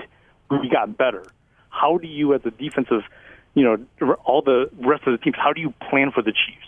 Like before, you could I could see how you could focus on on a couple players. Yeah. Now the everything's open. Yeah, it's, it's insane. and I'm so excited. Thanks for taking my call, man. Josh, I appreciate it. Um, I, I agree with all of that because it, it- here, here's the part of it that, that I had to have my uh, eyes open to maybe a little bit, and, and maybe today I'm, I'm beginning to buy it. This is I, I'm I'm trying to be very very honest about the places where I have been just a tiny bit hesitant or wasn't quite optimistic enough because I don't I don't want to seem like a homer. I don't want to seem like I'm giving the Chiefs credit for things that we haven't seen by the time they get to the field week one. Right? I I, I really try to be objective and reasonable and make sure I'm not missing things because I, I really want to believe that something incredible is going to happen. But the idea of could Patrick Mahomes get better without Tyreek Hill? I mean, I think he's going to keep getting better as a quarterback, kind of regardless, right? Until your physical peak, and then you you know see the Tom Brady effect or the Aaron Rodgers effect, and you kind of figure out how you age, whatever. But for the next for a decade, I think you can expect quarterbacks to improve as they go. But the offense altogether feels differently, but maybe equally unguardable. If that is true, I'm not completely there. But if that is true, I don't know who in the NFL world is equipped to stop that. And when the defense is only going to get better from here, I don't know who is going to have the firepower to outscore that. Good stuff, Josh. Thanks, Josh. Next up, we got Dan. Dan, what's up, man? Hey, Joshua, how you doing? Boy, what a great dominant performance that was by the offense. Uh, Kelce, 121 yards, and even though uh, uh, Smith-Schuster fumbled the ball, how about the defense uh, stopping them on Kyler Murray on fourth and two? Tony Romo said he missed that one throw that uh, he didn't see, and then the incomplete, and then fourth and two just got the touchdown. I'll tell you something. I like what I'm seeing. The defense is only going to get better. Let's bring on Herbert. Take care of yourself, Joshua. Take care. Dan, I appreciate it. And uh, if you're still on hold, hang out. Oh, no, we lost Dan. All right, sorry, Dan. We'll get. We're gonna get. We've got a new feature here this uh, this uh, this week for this season that I'm really excited about, and I'm going to. Uh, I'm gonna find a good place to uh, pass that along. And you know what? Butch also always brings the heat on a weekly basis. Butch, hit me with what you got, my friend. Gentlemen, how about those cheese? How about a bunch? We're back at it. Listen, there's no need to try to normalize what we're seeing here. I feel Hmm. like I start every season for the past four years talking about how much of a privilege it is to watch this offense do what it does. Guys, had Patrick Mahomes finished the game, he would have had over 400 yards and five touchdowns, no picks. What? This is video game stuff. And we're watching it in real life come to fruition. I was wondering, sitting on the edge of my seat, thinking to myself, man, we may need to give it a week, maybe even two weeks, maybe even three weeks before we see the offense do what it's supposed to do without Tyreek Hill. Right out the dang on gate. Flames, gasoline, kerosene on every defense that they're going to play in these first three or four weeks. And we know it has to be the case. What else can teams do? Guys are catching the ball wide open. Good receivers are catching the ball in space. In any league where that happens, where people are worth their salt, you're going to see good numbers. And it's happening in the NFL. I can't believe it almost, but I can believe it because we've seen it for years now. Man, I don't give a dang what anybody says. The Knicks and the Bruisers are going to hurt, right? Because we're going to a short week. All right. So the guys who are hurt, they are nicked up. Patrick Mahomes nicked up. You saw the bandage on his left wrist. That looks tough. I think that's the same wrist he had in, he had surgery on or had an injury with right before he got drafted. That's okay. That's okay. Because both teams are going to be a little bit nicked up and they're going to feel bad going into Thursday. What I am looking for is for signs of the Kansas City Chiefs being complacent. I'm not seeing it yet. They have young, viable talent. Guys who haven't won rings yet. They're hungry. Guys, they want it. I just want to see how far this can go. I want one more with Travis Kelce. Go get yours, Travis. Mm. Savor the flavor. Savor the flavor, Butch, and don't hang up. You stay right there, Butch. Don't you hang up because you're out. He just hung up. Butch, call, call back, Butch, because you're going to savor the flavor right now. You couldn't have given me a better segue. Butch always brings the energy, and we got a new feature this year that I want to uh, to spread the love on. Thanks to our friends at Green Grass Cattle Company. Butch is our caller of the game this week, and I I got I got to tell you about Green Grass real quick. I know we got one more call I want to get to. We'll take a break. We'll have Reid and Mahomes. But Greengrass Cattle Company uh, is in Weston, Missouri. You can visit their store in Weston off 45 Highway. It's less than a mile from their ranch, or you can order online at greengrasscattleco.com and they will deliver right to your door. I had a chance to talk. Well, it was going to be like 10 or 15 minutes before uh, we were kind of getting all this stuff set up with the folks from Greengrass uh, cattle company, and, and Tim was in the studio here, or was in was at the station here, and I was going to kind of swing by and, and try to get a little bit of a feel for what they do. Um, and I had heard that I might be getting, uh, uh, I don't want to, I don't want to brag, but maybe I might be getting a little bit of a package of free meat. Hello, and uh, and so I had a chance to talk to Tim a little bit. We ended up sitting in the conference room and talking for like an hour uh, about how their entire company functions, um, the the love and care they put into everything they do, the connection to agriculture that people have like almost fully lost from their lives. They they raise their their premium black Angus cattle there in Weston. They they end up using only two the top two to five percent of beef. That's that's prime beef of all beef grown in the U.S. Two to five percent grades out as prime, and Green Grass Cattle Company is just using that absolute best of the best. And uh, you can find this out for yourself. Um, I'm really excited to get out there and actually like see how the entire uh, process works. But if you go look at like Greengrass, uh, Greengrass Cattle Co. on their socials or anything, you will see the care that they put in to raising their their cattle, raising their calves. Um, th- the idea of bottle feeding by hand these wonderful calves that grow up and, and are living the best possible quality of life you could find for a uh, for a cow is just honestly like kind of touching. Um, the love they have for every aspect of the process is tremendous. It is local. It is better quality than you're going to get anywhere else. And I am I was just I, I left tremendously impressed um, by by Tim. They're owned by uh, by Gary and his wife, and then their son Tim. Uh, Gary's a fifth generation cattle producer and farmer, and it's it's all in the family. They they really care about what they're doing. And yes, I probably should have led with this, or at least gotten this in sooner. But every single thing I've had from Greengrass so far has been delicious, like outrageous. You might say, okay, I, I, I, one of the first things I made was the hot dogs. How good could a hot dog be? Well, it depends on if you've been eating hot dogs from Greengrass the brats, the ground beef. I have a, trim, a huge tomahawk steak in my freezer right now that I'm still trying to figure out the best possible way to actually cook and serve um, because Beards has invited me over to use his grill, and I, I just, I'm not sure I'm ready to pay the beef tax, Beards. I don't know if I'm willing to share. Um, I just, I, I was immediately made a huge fan everything they're doing over there at Greengrass. And uh, so what we'll do is every week we'll, we'll get a, uh, a caller or a commenter of the day, and uh, they will we'll, we'll connect you to Greengrass, and they will uh, they'll send you something delicious, and uh, it's going to be a uh, an absolutely tremendous win for for all of us. So check them out again. Uh, greengrasscattleco.com. That's co.com. And uh, you can check out everything that they've got to offer. You're going to be impressed. If you're if you're not by uh, just simply the product you can get, the process also, both of them will, will win you over in a heartbeat. Really happy to have Greengrass on board with us this year. One more call here before we need to take a quick timeout, and we'll come back with Andy Reid and Patrick Mahomes. And Jake is the one closing it down for us. Jake, appreciate you waiting, sir. What's going on? Hey, Briscoe. Good to talk to you, man. Hey, thank you. Thanks, thanks for uh, for listening and for calling in. Well, I, I wish I could have been the uh, Greengrass Cattle Co. winner, but that's all right. Keep it Uh, up. Keep it up. You know, be a regular, and I think I think we're gonna have plenty of meat to spread around. You heard me. hey, man, I'm a butcher here in Atchison, Kansas, anyway, so it's all good. There we go. All right. All right, here we go. I'm gonna go. I'm gonna do like a shot clock thing here. Do you want a Uh, shot clock? We can give you a 24 no, second. no, okay. no, don't, all right. Don't put me on because it's gonna it's gonna freak me out. Okay. All right. That's good. That's you're self aware. I appreciate that. Hit me.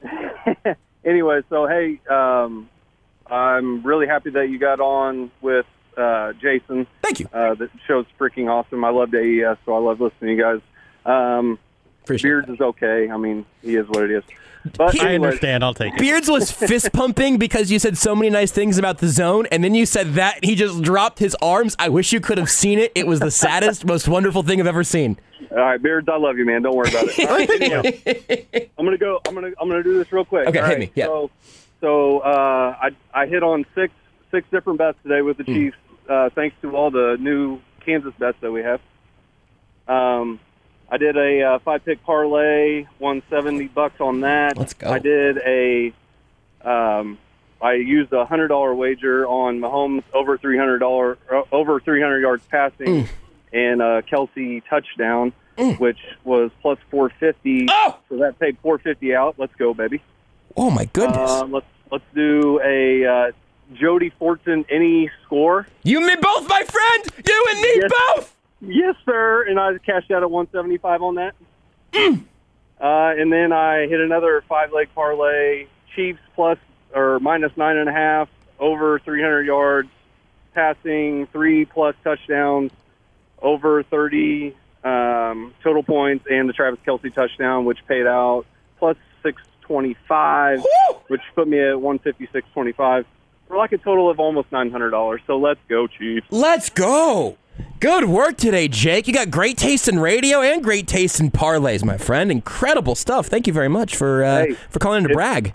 if anybody didn't like get into that, then you're crazy. I don't understand it. Jake, I appreciate it. I hope your calls are always this optimistic. Hey, right on, guys. I appreciate you guys' show. I love it. Thank you, Jake. I appreciate you. Uh, yeah, like I'm, I'm afraid that I am afraid that you know, in like week five, or you know, Chiefs are going to have lost. I don't even know who they play week five right now, but I'm afraid that Jake's going to call in week five and be like, "Hey, I put uh, listen, I just those those uh, 900 bucks from week one have um, lessened." But uh, I look, man, the Chiefs are out here making money today. I cannot imagine there are very many. Um, very many bets that you could have reasonably made on the Chiefs today that would not have paid out. So good work. Uh, week five, Monday Night Football versus the Raiders. That won't be it. They'll make you money there too. Uh, I'll I'll Week save six versus the Bills. I'll save my um, my adoration for Jody Fortson because uh, I'll tell you what we're gonna have that highlight coming very very soon. Uh, so so we will we'll talk with great joy and adoration about Jody Fortson. Not just because not just because I had faith for a Jody Fortson anytime touchdown at like plus eight hundred. That's not why. You know I don't think I don't think most people want to hear about my fantasy team or my bets or whatever. But Whenever it's about Jody Fortson, I'm going to talk about it. Hey, this show is brought to you by CBD American Shaman. Free CBD samples every day, and your team's score is your percent off. So today, if you didn't catch it, that means 44, per, the 44 points from the Chiefs.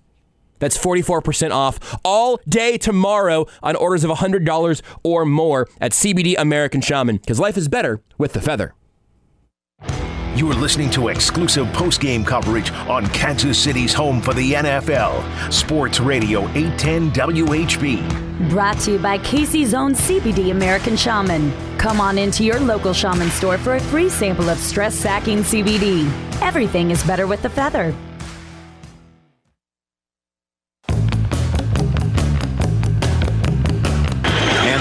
Pacheco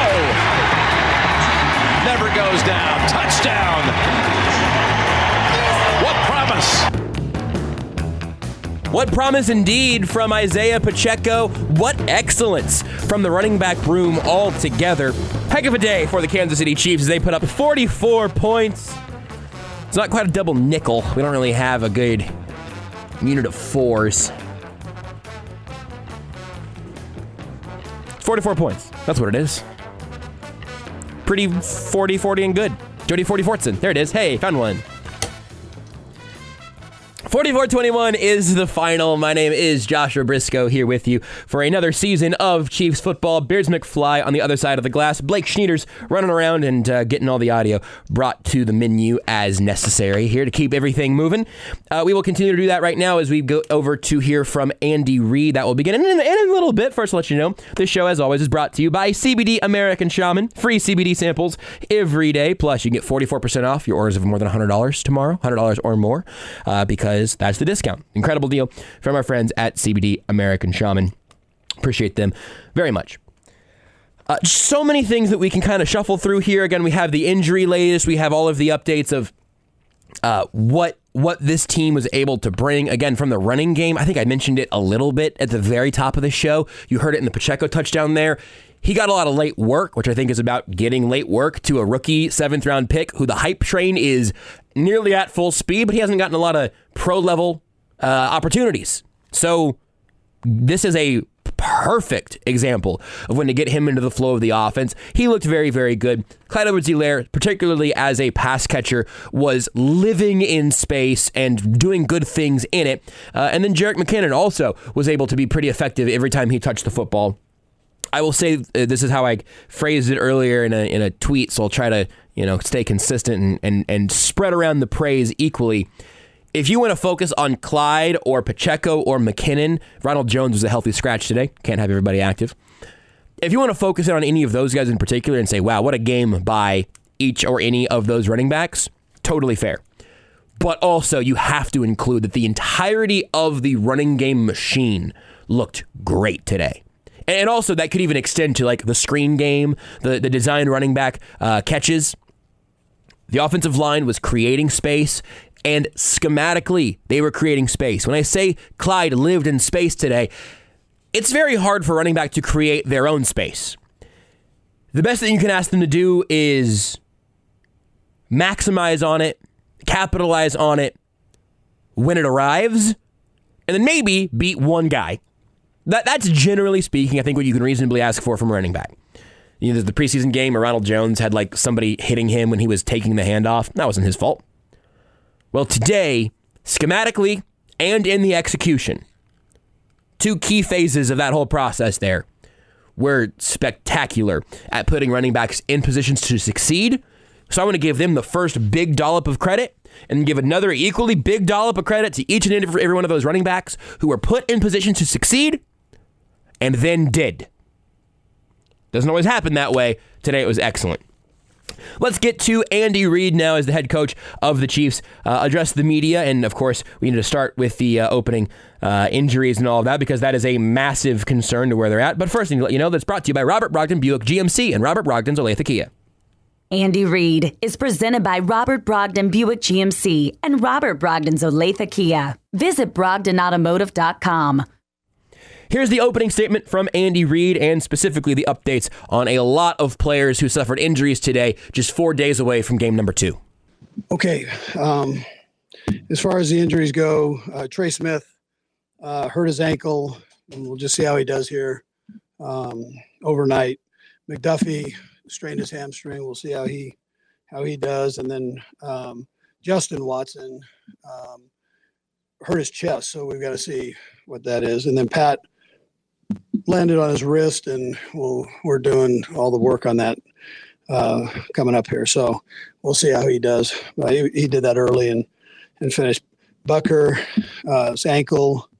Um, he hurt that, but again, he came in and kicked the field goals. Justin Reid, uh, what a job he did there. So I'm happy for our football team. The guys uh, played hard and aggressive. Um, they didn't let up, which was important. We were able to get everybody some play time, some of the young guys some play time. I thought defensively we played fast and um, had a big fourth down that really uh, you could say is was a decider in there. I mean, it just spiked things up a little bit, and then Butker came in with a nice long field goal. So, and then offensively, um, you know, the, the the question there was uh, the receivers working with Pat, and and uh, which we you know we all wanted to see that full speed, and and uh, and so you, we got a chance to see that. I thought they worked well. Pat had a tremendous game. Uh, what was he? Thirty for thirty-nine. Um, you know, that's a that's an incredible night. Which means that the offensive defensive line, um, you know, the lines on both sides also played well. So normally when when when the skill guys play well, those guys play well. So I make sure I compliment them. Um, Kels again had the eight catches uh, for 121 yards. But uh, listen, I mean, there's so many there's so many different things that uh, you can mention. We were two for uh, two for ten on on the defensive side for them being able to convert uh, third down. So that's a pretty good pretty good night there when the other team's shooting twenty percent, right? So, anyways, with that, time yours. I mean, first, it, it, the the third down stats, shooting twenty percent is a funny way to put it, uh, because yeah, that is that is absolutely tremendous. The final the final uh, tallies here, which is obviously going to include some garbage time for both teams, but the, the Chiefs were five of eight on third downs, meaning they only faced eight of them, uh, and then the Cardinals were three of twelve. Again, that's including the entirety of the game. Depending on when you cut that off, I'm guessing it would get even more impressive. Um, all the injuries you you heard the updates on. There was something earlier that a caller mentioned that I remember thinking, I want to, I want to talk about that. And then by the end of the call, I had forgotten because sometimes my brain works like an ant.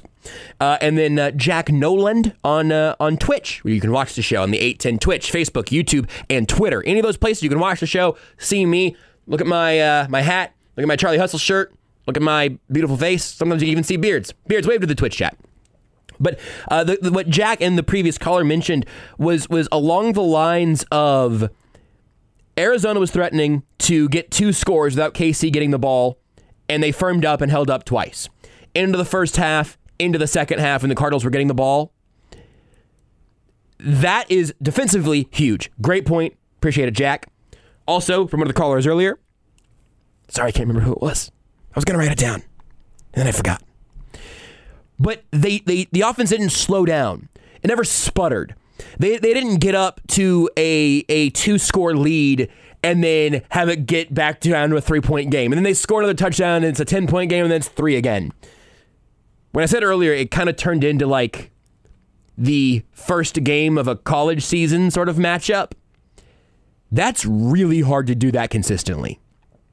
And the Chiefs were able to do it expertly. So, uh, good points to everybody who thought to uh, to to focus on that before I did, because I think it is an a huge part of how all of this came together. Also, a big part of how all this came together, the new guys playing big roles for the Kansas City Chiefs. Here's Andy Reid on winning and doing so with the new guys. you feel pretty good about that?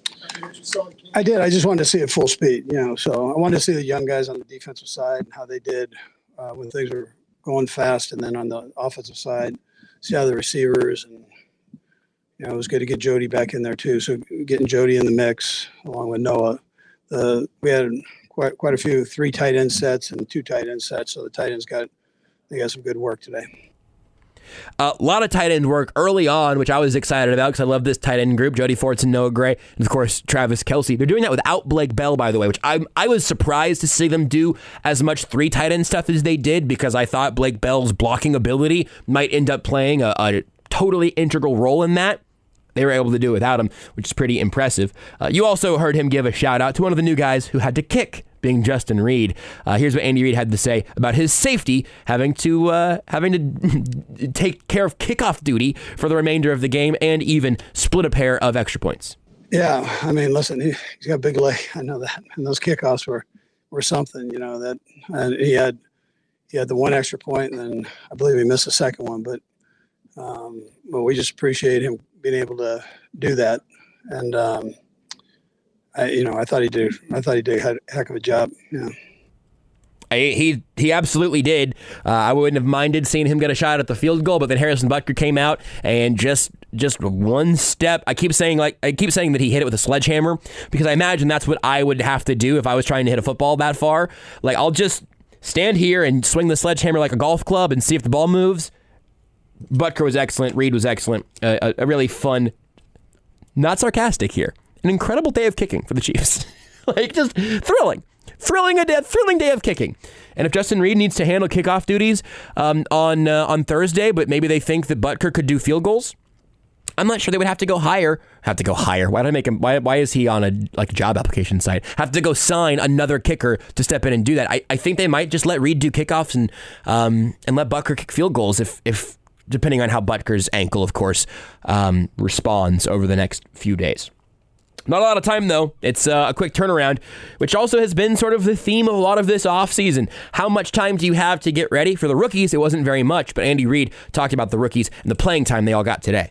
Yeah, listen, I just to pick one out. I mean, I thought they all really contributed and did a nice job. I mean, we've got you know George in the mix there too. So I mean, you got a bunch of guys that that, that had an opportunity to play um, tonight. And I, I, you know, Skyy was another one that worked in there. So uh, listen, I thought they all they all contributed, uh, which is important, and did a nice job. You know. They got a lot of uh, important reps from a huge portion of that draft class. That is rare, that is difficult, and it's really difficult for it to look as good as it did today. Uh, also, I mean, no surprise, I suppose, that Patrick Mahomes looked good today because he looks good to start every year. But what does Andy Reid think about the consistency that Mahomes has apparently every single week one? Oh, I, listen, I don't know. He's, to me, he's pretty good all the time. I mean, we're lucky to have him. City of Kansas City's lucky to have him. The National Football League's lucky to have him because he's a good person and a good football player. So, um, but no, I don't know. I mean, I don't know how to answer your question other than I think he does pretty good all the time. Fair enough, I guess. I've you know I feel pretty good about that. Some of what I said at the beginning of the show. So maybe Andy Reid and I are on the same page. You know what? Some of it's going to be inexplicable. You, you just better well enjoy it. Um, I wonder if there's not something about having a little more time to prepare for one opponent. If uh, if Patrick Mahomes might not be, I don't know, starting on the Cardinals a little earlier than the team is actually starting on the Cardinals game plan wise, or just he's healthy. I don't know. Might, that might be it. He might just not have been banged up. And then, of course, he did get banged up and then was still a fire breathing dragon. So I don't. Explaining Patrick Mahomes is difficult. Watching Patrick Mahomes is easy. Uh, also, here from Andy Reid, you heard towards the end of the game the uh, the chop was broken out in the uh, stadium there in Glendale. Uh, so Andy Reid talked a little bit about the fan attendance and also getting substitutions in and out of the game. Yeah, that's a good question, Nate. Yeah, that's a real good question because one of the things I was concerned about was just the substitutions, just literally the substitutions and mixing and matching all the personnel groups, and and that could be a nightmare that first game. But I thought the guys did that well. You know, if somebody was tired, they knew how to shuffle around and get themselves into position. Um, you know, I thought it was job well done there. Yeah. I also should say something about our fans. Our fans were incredible today. I mean, they they they, they were loud, loud, loud. Started with the national anthem and kept it right down to the end. Yeah, uh, it was a wall to wall. It seemed like there was a lot of different shades of red there in that stadium, but the Chiefs made it loud. Uh, the Chiefs fans, I should say. And then in terms of the substitutions, they're just getting getting these young guys who haven't done it before in a live NFL game for four quarters. Uh, there's certainly a, a challenge to that that they seemed to pretty much nail. Last thing here from Andy Reid, the running back room that I talked about right as this segment was beginning. What did Andy Reid think about his trio of runners tonight? Yeah, yeah, I thought all three guys did a heck of a job. I was talking to them towards the end of the game there, and they were cheering on the young kid, you know, Pacheco. So, but the, the the other two did a real nice job, and we used all of them. You know, they they they handled that well. All right. All right. Thank you. All right. Good. Yep. Safe travel. There you go, Andy Reid. Safe travels to you as well as you make it back from uh, Arizona to Kansas City. Uh, we will uh, pivot over to Patrick Mahomes here in just a minute so you can hear from the quarterback, whom we've talked so much about so far. And the Patrick Mahomes press conference is brought to you by Xfinity. Xfinity Internet. Stay connected with Wi Fi coverage that delivers the speed, reliability, and coverage you need. Can your internet do that? For not a Chiefs fan, your quarterback probably couldn't do what he has done so far in his NFL career, continuing, of course, tonight. Here's Patrick Mahomes on the game that he just played. Yeah, I think uh, guys were just ready to go. They're excited to get out there and show what we had. Uh, we've we've kind of the whole offseason, everybody's asked us the questions of what this offense, what this team's going to look like. And uh, we, we've always believed that we were going to go out there and, and, put on a show. And I thought guys did that. Um, and so to go out there and win a game against a really good football team and to win decisively, it's a, it's a good start. It was a good start and maybe room to grow, I suppose. We'll we'll all find out. Um, but ultimately, everything looked very very comfortable, uh, wire to wire with that offense from Patrick Mahomes to his array of weapons, uh, and they all certainly meshed together. And he seemed to agree. Yeah, I mean, I'm very comfortable with them. You saw the guys stepped up and made plays, uh, tough contested catches like Juju and Marquez made a, did a great job with that. And then obviously the tight ends played well and the running backs played well. Um, the only one I was missing was Mecole. I owed Mecole two touchdowns, so uh, that, it was. I was glad I got him with the one at the end there, but uh, I mean, he was getting open and he's had a good camp getting open on those routes. I just have to connect on those if we want to continue to get better. It was a uh, a couple of, of moments. Oh boy, it seemed like that was really close between Mahomes and Hardman, and on some level, that's been kind of the story of, of their connection over the years. If they can get some of those uh, finite, like uh, half second misses on the right page, they're going to be very difficult to stop. Uh, the hand slash wrist slash thumb was certainly a major concern right out of the gate um, when, when Mahomes suffered that injury and then came back with that left hand being pretty well taped up. Obviously, continued to play excellent football. But what exactly was going on there? Yeah, yeah, I fell on it uh, on that first touchdown. Kind of just threw my hand back and fell on it, but uh, I just got looked at and everything looked good. So hopefully, it's not something that lingers around, something that we can kind of get cleared up here uh, quickly. I mean, it's sore now for sure. Um, but uh, definitely, we went and looked at it and got all the X-rays and stuff like that. Everything looked good, so uh, we're we're uh, we're happy with that. And now, I mean, it's a short week, so you have to be ready to go. Um, but as the season goes on, you're going to have those bruises and and, uh, and stuff like that. You have to be able to play through them. X-rays sound like they're all clear. Um, wonder if they'll do an MRI, see what's going on tendon wise. I'm sure it'll probably swell and have to figure out what comes next in terms of um, managing that going forward. But certainly uh, didn't stop him from throwing five touchdowns today. So I think you can feel all right about all that. I certainly would. I certainly do. Glad it's his left hand and not his right hand. That might have been a very different, much more frustrating story. Um, he, he was also asked about the general importance of week one. He'll also talk about uh, why he starts the way that he does. But here's his perspective on, on what week one really mat- really means uh, and, and, how much it matters. Week one, I think, is important for everybody, um, but especially with us new guys. You want to set a, a, a tempo. You want to set the kind of the culture of how we do things. And uh, I mean, in training camp's training camp, and we run a tough training camp, and guys grinded through that. But when it gets to the game, you kind of see who everybody is. And I think you saw as guys stepped up and made uh, plays whenever their number got called. Um, and like I said, it was, it's going to come from everywhere. It's not going to be one guy. I haven't looked at the stats or anything like that, but I know a lot of different guys made plays in the game. I've looked at some of the stats now, and uh, he's right. It was a team effort in the truest sense. It's kind of funny. After all the Tyreek Hill talk, you still get uh, 121 quiet yards from Travis Kelce. That's not really true, but it's just it's it's unsurprising. You get an unsurprising 121 yards from Travis Kelce because he just does that. Ridiculous. And also, it really does seem like Juju Smith Schuster is going to be the go to guy from the wide receiver group. That's what I expected coming into this game.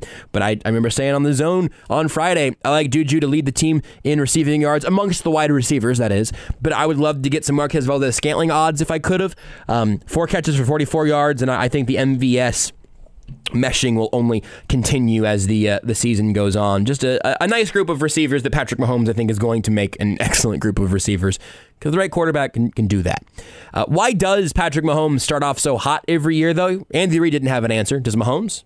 Yeah, I think first off, I think it's Coach Reid getting more weeks to game plan. I mean, that's always a good thing for good thing for me because he's getting guys kind of running wide open. Um, but then I think it's how we do training camp. He, we, I think Coach Reid does a great training camp. It's hard. I mean, I'm, I'm not gonna. It's, it's hard for everybody. Um, but I think it prepares you to be ready week one. Um, and then you go out there and you just execute. On Coach Reid has a great game plan. In you have guys flying around that are ready to go, uh, ready to play uh, a game and not be at practice against each other. Um, and we've done a great job of just executing in, in week one. Now it's carried on to, to week two. Andy Reid says it's because of Patrick Mahomes. Patrick Mahomes says it's because of Andy Reid. They're probably both a little right. If I had to guess, I would say that their uh, their humility isn't completely false, and they're they're both probably a little right about each other in that regard. Another place where Patrick Mahomes has been an absolutely unstoppable machine is against the blitz. He was blitzed more than half of his snaps, his dropbacks today. First time that's happened to Patrick Mahomes in his NFL career. The Cardinals did it for some godforsaken reason, and he was excellent. Here's Patrick Mahomes and his success against the blitz. Yeah, I think especially when you get the guys that we have, I think guys are smart. Um, they, they kind of break off their routes. I mean, if you see sometimes we have guys kind of all in the same areas because all everybody sees the blitz and is trying to get there faster. So eh, so it's uh we have a lot of smart guys in this offense and know how to get themselves open quickly versus the blitz. Um, and they they're able to recognize his co- uh, coverages. So uh, whenever you have smart guys that are athletic as well, it makes it hard for the defense to kind of account for. Yeah, uh, true, I guess, but I mean, also, it's just an absolutely ridiculous thing to even attempt this. I don't, I don't know what what delusion would lead you to believe that you are the team to blitz Patrick Mahomes successfully. I don't. Well, it hasn't worked for anybody else, but, It but maybe it us. will for us. I mean, Narrator, just- it didn't. We gotta. All right, there's your Photoshop for the week. I don't know if, which one of us needs to do that, Beards. We can take the. You the- mean which the- one of us is going to tweet at Conrad McGorkin and get him to do it? Exactly. Yeah. It's a short week for that injury. It's a short week for a banged up Chiefs team. It's also a short week, though, for the Chargers. It's a, a quick turnaround on Thursday night. Uh, it'll be an incredible matchup and the home opener. Here's what Patrick Mahomes had to say about that Thursday night football showdown. Yeah, I mean, we'll be ready to go. I mean, it's going to be the home opener at Arrowhead, so it's always important to win that one um, against the Chargers, who are going to be someone that's going to be in the playoff picture and someone that's going to be battling for the AFC West uh, championship. So last year we let them come in, I think, week two and beat us at home. Um, so we have to learn from that and find a way to to, to claw out a win and, and beat a really good football team. It'll be a great game. It, it, they are a good team. I, I really, like I've said a million times, I, I don't really want to like do the Mahomes versus Herbert for the future of the of the AFC West. I, I really love watching Josh Allen and Justin Herbert play football. I, I love it. If Patrick Mahomes didn't exist, they'd be my two favorite quarterbacks to watch. Patrick Mahomes does exist and he plays here, so I'm, you know, I'm a little biased, but also my bias is right on this front, which is that Patrick Mahomes is a fire breathing dragon. And Mahomes or uh, uh, Herbert is going to bring uh, an incredible extra dynamic to this game coming up on Thursday. I'm genuinely really looking forward to it, just as a fan of incredible quarterbacks. But also, you got to try to stop him. And uh, Patrick Mahomes had a good, a great defensive effort opposite him today, uh, and he talked after the game about the importance of great defense. Yeah, they set the tempo. I think that's the biggest thing. Whenever you kind of go out there in that first drive and score, and then they get a quick stop, and then you score again, um, it puts a lot of pressure on the other team. Uh, when you're up 14 0, and I know they went down and scored that second drive, but we were able to get some more points on the board, and the defense kind of get those stops. And when you play good complementary football, the defenses I can't account for what we're going to do. They don't know if we're going to run or pass because our defense is playing well. Um, and uh, I thought we did a great job of everything. We, I mean, all three phases. Even my boy Jay Reid got an extra point kicked in. So I mean, we, we had all three all three phases played well. They really did. And of course, as he mentioned there, uh, played well in all three phases despite having a big loss in one of them. And uh, still, absolute dominance all around the board. But do they still have something to prove? Patrick Mahomes addresses that here, along with uh, talking a little bit about Juju Smith Schuster's fumble, the team's lone turnover on the day. Yeah, Coach Bieniemy emphasized that all training camp, and and that's kind of where we kind of got stuck last year at the beginning of the season was those turnovers whenever we were driving, and that's what kind of what happened there. But guys kept their head up. Uh, everybody went straight to Juju. I mean, he he had a big game, um, and someone's gonna be an important player for us. Um, and he- the way he plays, he's going to be tough. He's going to go be going for those extra yards. He's going to run through there. Just keep the two hands on it and keep breaking those arm tackles when they're swinging arms in there. And uh, I think uh, that'll end up being more positive for us of him running through tackles than, than fumbles. Rob, we saw you count to four and maybe had a little friendly jawing out there. Do you still feel like you have something to prove? Yeah, I mean, I always feel like I have something to prove. I mean, I'm, I'm just this guy from Texas Tech, man. That they said they couldn't play in the NFL, so uh, I always had that mindset of going out there and and proving that uh, that we're the Kansas City Chiefs and that we still have a, a chance to go out there and win the AFC Championship and then win the AFC West and, and win the Super Bowl. Be fine with me if they wanted to do that. You know, hey, no, you, no, you can't. I wonder if that'll help. That's- I, I don't believe it, obviously, but but maybe we can, you know, Well, add now some you just ruined board- it. I ruined it. You ruined it. Why did I he ruin was it? listening. You, said you, you said no, they can't do it. Mahomes was inspired, and then you said I actually don't believe that, and then it ruined it. Now they're Oh. now they're not even making the wild card game. Well, Good what do you what do you think the Chiefs are going to do in the play? I think they're gonna suck. We're back. And Beards means it.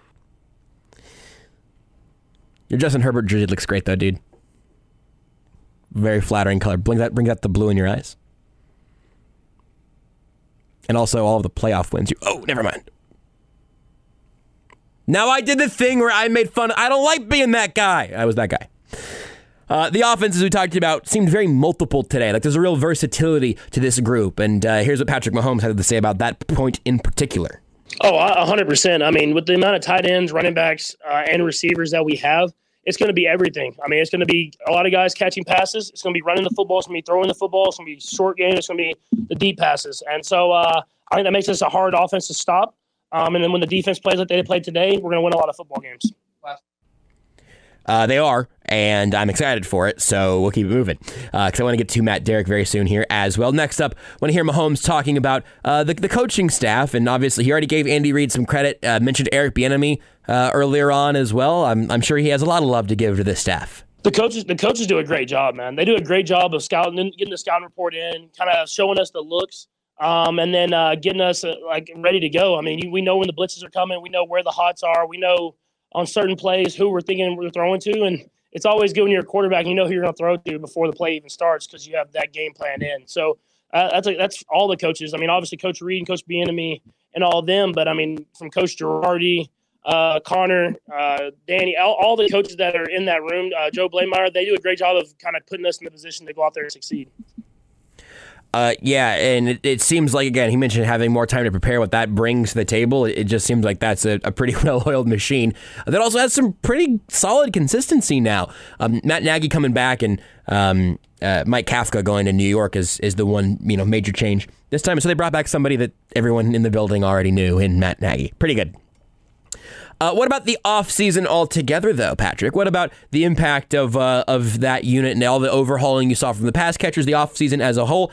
How did that help uh, bring this Chiefs team to where it is right now?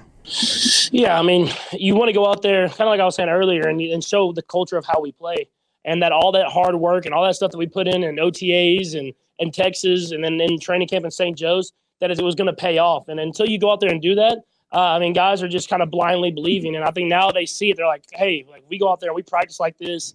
Uh, we we prepare like this. We can go out there and win a lot of football games, and I think that's going to help us get better as the season goes on.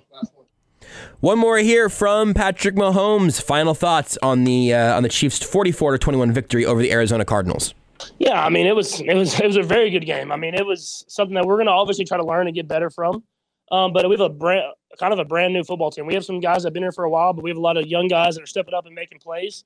Um, and to see them play like they did today against a good football team, it's exciting because I know we're just going to get better as the season goes on.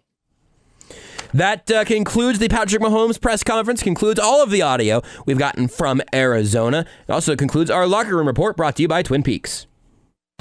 The Chiefs Locker Room Report is brought to you by Twin Peaks. No one does football like Twin Peaks. Whatever your preference, they have everything from tequila cocktails and an extensive bourbon category to top shelf spirits and cocktails served over ice balls. Local craft beers and handcrafted whiskey cocktails round out an adventurous drink menu, second to none. And don't forget about their 29 degree man sized drafts at Twin Peaks. Appreciate uh, Twin Peaks being back on the Locker Room Report again this year. Also appreciate our friend Matt Derrick of Chiefs Digest for being back on the show again this year. We'll talk to him just on the other side of the break. This is the Sports Radio 810 WHB postgame show. I am Joshua Briscoe. He, on the other side of the glass, is Beards McFly. All brought to you by CBD American Shaman. Free CBD samples every day. You are listening to exclusive post-game coverage on Kansas City's home for the NFL, Sports Radio 810 WHB. Remember to play it forward with the Missouri Lottery. More play, more power Powerball. Now on Monday, Wednesday, and Saturdays.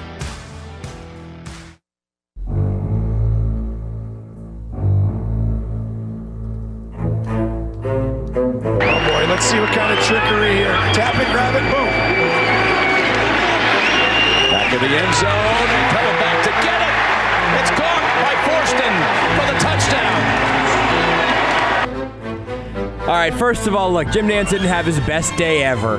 But Fortson? I didn't realize it was Fortson on the call until hearing it that time through. The reason I didn't hear it the first time live, I'm realizing right now, is because I was screaming. I was because Beards, Beards, you have to validate me on this one. You have to vouch for me. because this happened. They were down at the goal line. I saw the formation, and I said something along the lines of, "This is the Fortson touchdown. This has to be the Fortson touchdown." The ball was snapped. I was just yelling, "Fortson, Fortson!" The play continued, "Fortson, Fortson!" And then it was uh, Fortson who actually got touchdown. So I was very close to being right. Beers, can you please validate my one moment of prophecy? It did happen. Yes! Validation! Uh, watching Jody Fortson score touchdowns is one of my absolute favorite things. Very, very close on that list. Really on the same tier uh, is everything that's being done by the wonderful folks over at Greengrass Cattle Co. Greengrass Cattle Company is uh, located in Weston, Missouri. Their, their store in Weston, you can visit them there in Weston, Missouri, at off 45 Highway, less than a mile from their ranch. You can order online at greengrasscattleco.com as well. They'll deliver right to your door. I raved about them for a long time earlier in the show, so I'll give you the short version here so I can get to Matt Derrick. Um, they they ha- they raise premium, local, quality black Angus cattle. Of all the beef grown in the U.S., only 2 to 5% grades out as prime, and Green Grass Cattle Company is proud to say they are in that category. There, I, I was so, so happy to talk to Tim from Greengrass for like an hour whenever he came by the studio. He dropped off some meat. What I have been able to cook, I have cooked and enjoyed immensely. And uh, I only say of what I've cooked because I have a giant tomahawk steak in my freezer that I somewhat embarrassingly have not yet figured out exactly how I want to attack. Because I frankly just don't. I don't have a grill at the house. I, I never got one when we were renting, and then we bought the house, and I haven't I haven't made that investment yet. Now we're like at the end of kind of end of grilling season. So if only I had somewhere I could go, maybe I could. Yeah, if only. Use someone else's grill to make this beautiful piece of meat. Beards, is there any time that you'll, uh, you know what, I will come over to your house and I will grill it at your house. Is there any time that, that you and your wife will be gone and then I can just sort of like just go around the back, you know? No, I'm actually starting to work from home from here now. oh, really? Just in case. That's gonna be really challenging. Uh, if uh, if you want to check out Greengrass, please do. I, I I'm telling you, man, I, I had such a good time talking to Tim about every part of that process. They put so much care into your. There's I've never talked to anybody um, or heard even secondhand any any process that has as much care in the cattle raising process as they do at Greengrass. I was I was blown away. Um, really impressed by all of them. So uh, go check them out again at uh, greengrasscattleco.com. Uh, speaking of just being absolutely blown away by tremendous quality. Matt Derrick of Chiefs Digest is with us right now. You can, of course, read his work at chiefsdigest.com. Follow him on Twitter at Matt Derrick, and you can hear him all across the station pretty much all hours. Uh, but if I'm cross promoing for the zone now, you can hear Matt uh, with us the day after Chiefs Chargers and also on the postgame show after Chiefs Chargers this week. Matt, we're going to talk a lot on Thursday and, uh, and Friday.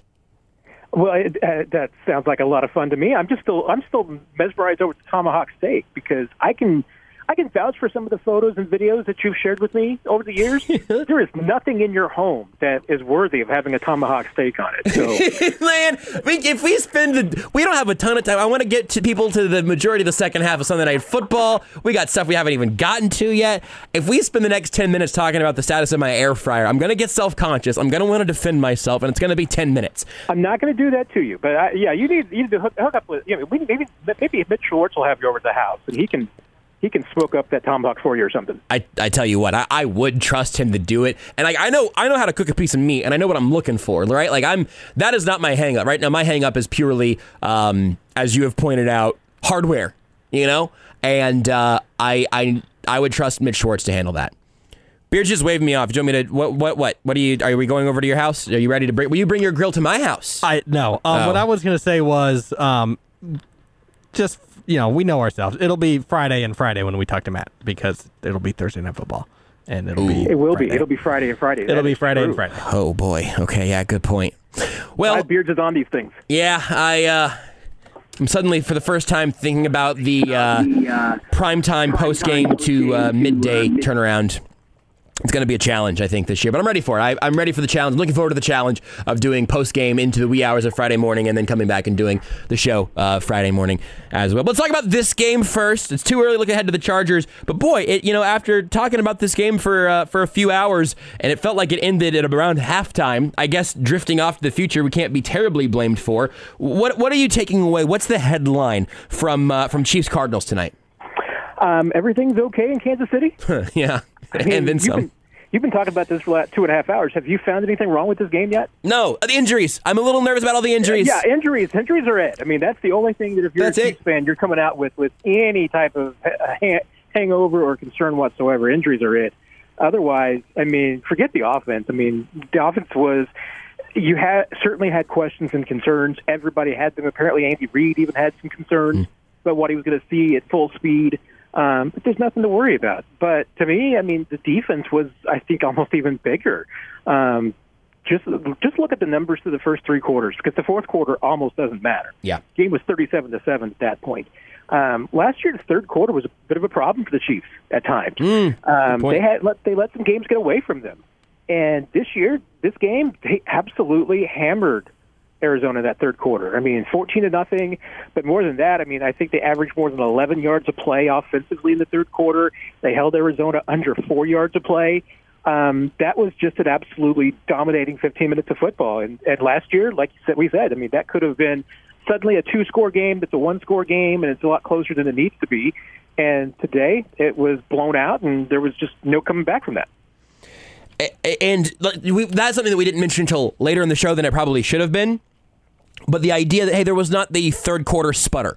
There, there was not the ooh, hey, it's a ten point lead, now it's a seven point lead. It was fourteen, and now it's now it's uh, a one score game, and now it's tied up. And then the Chiefs kind of build out their own little bit of padding again. This this was a foot on the gas, wire to wire effort. Um, were you surprised by any of that on any level? Because I, I feel like I've been really high on the Chiefs entering this game, very confident that both sides of the ball would perform well. But I wasn't prepared for 44 points or for 37 to 7 and then never looking back. Uh, I, I mean, I wasn't terribly surprised because I suspected that this. I mean, my, my prediction was 38 24. So I'm going to pat myself on the back for that. Pretty darn good. It's, it's close enough. I'm going to take that. Yeah. Um, even though I think this game could have been 58 to 14 if the Chiefs really wanted to.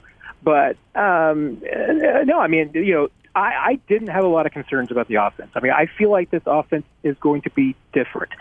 That doesn't necessarily mean worse than a year ago, but I felt like that what we had seen, and certainly in the small sample size of those three uh, preseason drives, I mean, you know, you felt like this offense was going to go out there and, and move the ball efficiently, and that's the one thing that I, I mean, the, the two words I keep using to describe this offense that they want to be is brutally efficient, and that's what they were all day today, and and certainly the first team offense was in the preseason.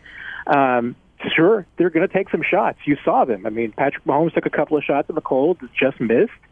Um, they're going to do that, but I think we saw today a, a Patrick Mahomes that um, I'm not sure we've seen before. I mean, we've seen him be efficient. We've seen him be accurate. We've seen all of these things before. But just to do it the way that he did it, I mean, as far as, you know, yeah, he spread the ball around. But, you know, I mean, once again, he had, what, 12 straight completions, which he's never done before. That's, that's something new for Patrick Mahomes. Um, to me, I mean, this was a, a absolutely flawless performance. And I mean, even down to the point that he didn't take any sacks. Yeah. You know, I mean, and it wasn't like he was, I mean, he only had three, I think, three scrambles the entire game, too. So, yeah, he took some shots that you wish that he didn't take. And maybe that's on the offensive line. Maybe it was, maybe he's holding the ball, ball a little bit. I don't know. But, you know, there wasn't any of the, you know, Patrick Mahomes scrambling or, or getting, you know, getting some sacks, anything like that today. I mean, this was, he was finding open guys and hitting them. Well, and so here's we, we we talked about that some earlier. Also, the idea of yeah, no no sacks and like general perfection. But you're, you're right that there weren't a lot of like scramble escape sort of situations. But it felt like he was just kind of drifting around, not not in any sort of negative connotation. Just kind of drifting to where there was a little more space to work. Kind of floating left and throwing right because who cares? He's Patrick Mahomes. He can do whatever he wants. And I, I don't mean sprinting left and then and then launching a cannon the opposite side of the field just moving around in a way that maybe maybe is reflective. eh, Tell me if I'm wrong, please. I, I will I won't re, uh, resent you if you do. But maybe maybe that's a little bit indicative of, of even more comfort and chemistry with the offensive line, with them kind of knowing where he w- won't mind going, or him being very comfortable to move around a little bit. But just it never felt disruptive. There was never disruptive pressure at any point. No, I mean there there wasn't. I mean, like we said, there were some hits that he took because you know what, when you stand in the pocket like he did, you're going to take some from time to time. I Sure. mean, that's kind of the price of being the quarterback. Um, but nothing that was, you know, debilitating or nothing that would have made you say, man, that, you know, the, the offensive line's just not holding up. Nothing of that nature. Now, the one caveat I have with all of this, and, you know, as, as far as replicating the success of this game, is that, you know, Arizona's defensive coordinator, Vance Joseph, went against the grain. of Yeah. Everything that you do against Patrick Mahomes, which, you know, the current book on Patrick Mahomes is you don't blitz and you drop everybody. And he certainly didn't hold to that today. Um, they went back to blitzing, and that did not work. So, I mean, now you're almost, if you're the Chiefs, you are now just even further convinced that the rest of the season that no one's going to blitz Patrick Mahomes, and you are just going to see two deep coverages all the way. Because I think once again, the league has seen when you blitz this guy, he eats it up. Mm-hmm. So, you know, wait, what will the Chargers now do the new down on Thursday? What will you see down the road? I think you'd have to be absolutely blind and crazy to blitz Patrick Mahomes. Yes. Anytime, anytime soon. And so, with that being said, now we, we I don't know if you uh, caught any of this, Matt, but last year there was some of that whole kind of too high stuff, and it ended up being a little bit of a topic of conversation. Some could argue it became maybe too much of a topic of conversation.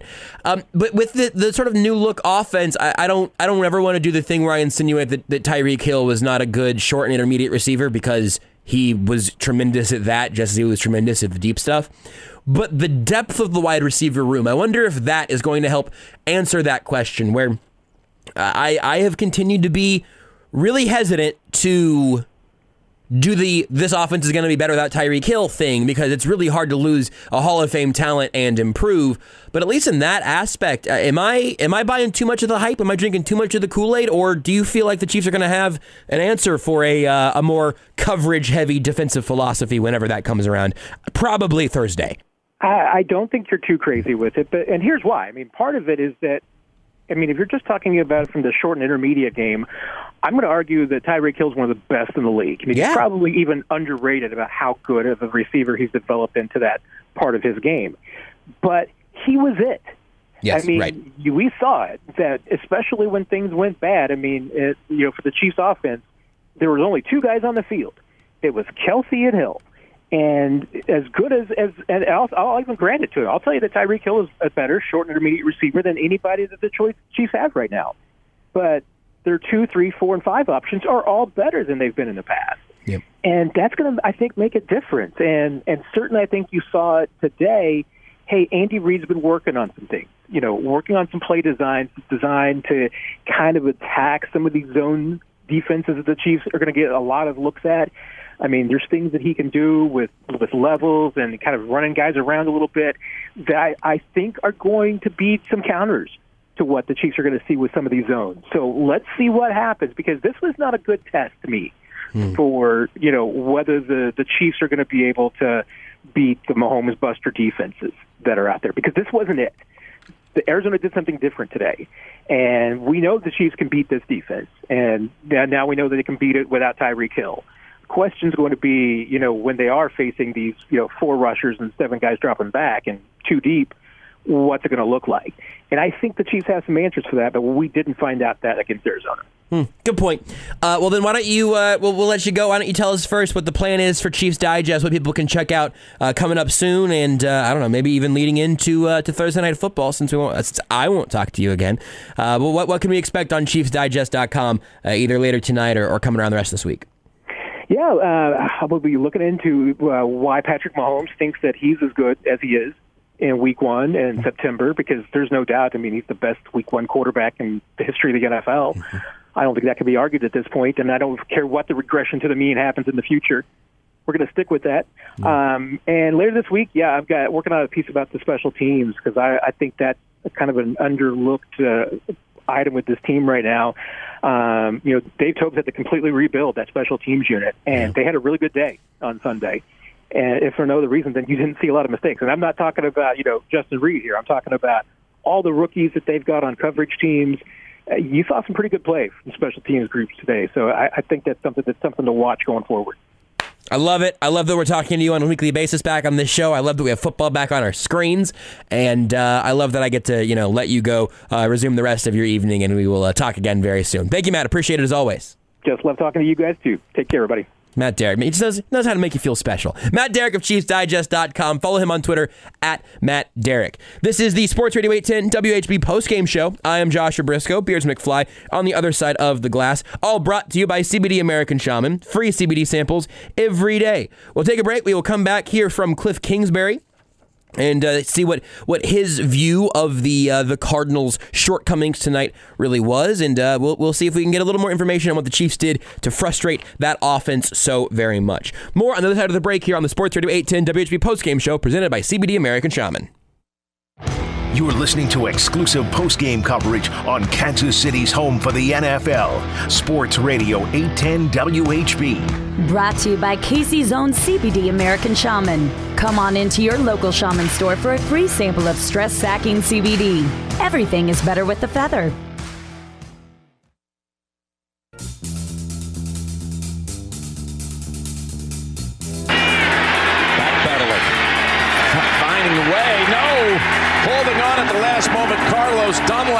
Able to get to him. Another former Bengal who most recently was with Seattle. And that's what they brought him to Kansas City for, for plays like this. I don't know that I've mentioned Carlos Dunlap's name, certainly not even more than once tonight, and he did get to the quarterback and uh, and brought him down. So an overall, I think a fine night from the pass rush, even though Chris Jones gave the defense as a whole a C plus. No problem at all with him being a harsh critic in week one, but a lot to be encouraged about as we uh, have been talking about now for a, a, good long while here on Sports Radio 810 WHB Kansas City. I am Joshua Briscoe. You are listening to the Sports Radio 810 WHB postgame show brought to you by CBD American Shaman. Free CBD samples every day. Uh, we will uh, we'll get you back to Sunday Night Football momentarily as well. The third quarter has just begun between the Buccaneers and the Cowboys. Uh, 12-3 right now. I think those are all field goals then? Is that right?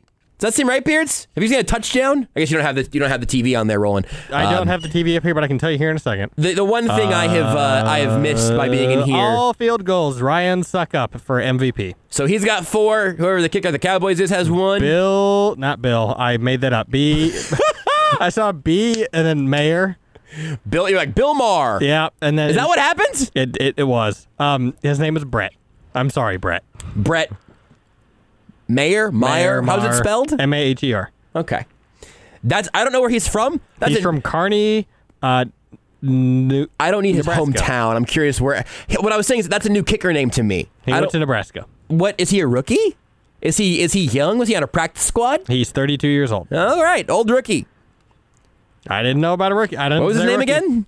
Brett Maher. I think it's Maher the way he says Mayer, it, and maybe Maher. that's why I totally just. uh His name is not Bill. I'm, I apologize. It's certainly not Bill. Ah, Cowboys elevate Cooper Rush, Brett Maher to active roster for Sunday night. Maher. So maybe he, uh, yeah. Oh, hey, Wikipedia, Maher. That's why that didn't. That makes sense. I've heard that before. I, uh, like I said, we're we're professionals here. DallasNews.com. How the Cowboys started with three kickers and ended with Brett Maher.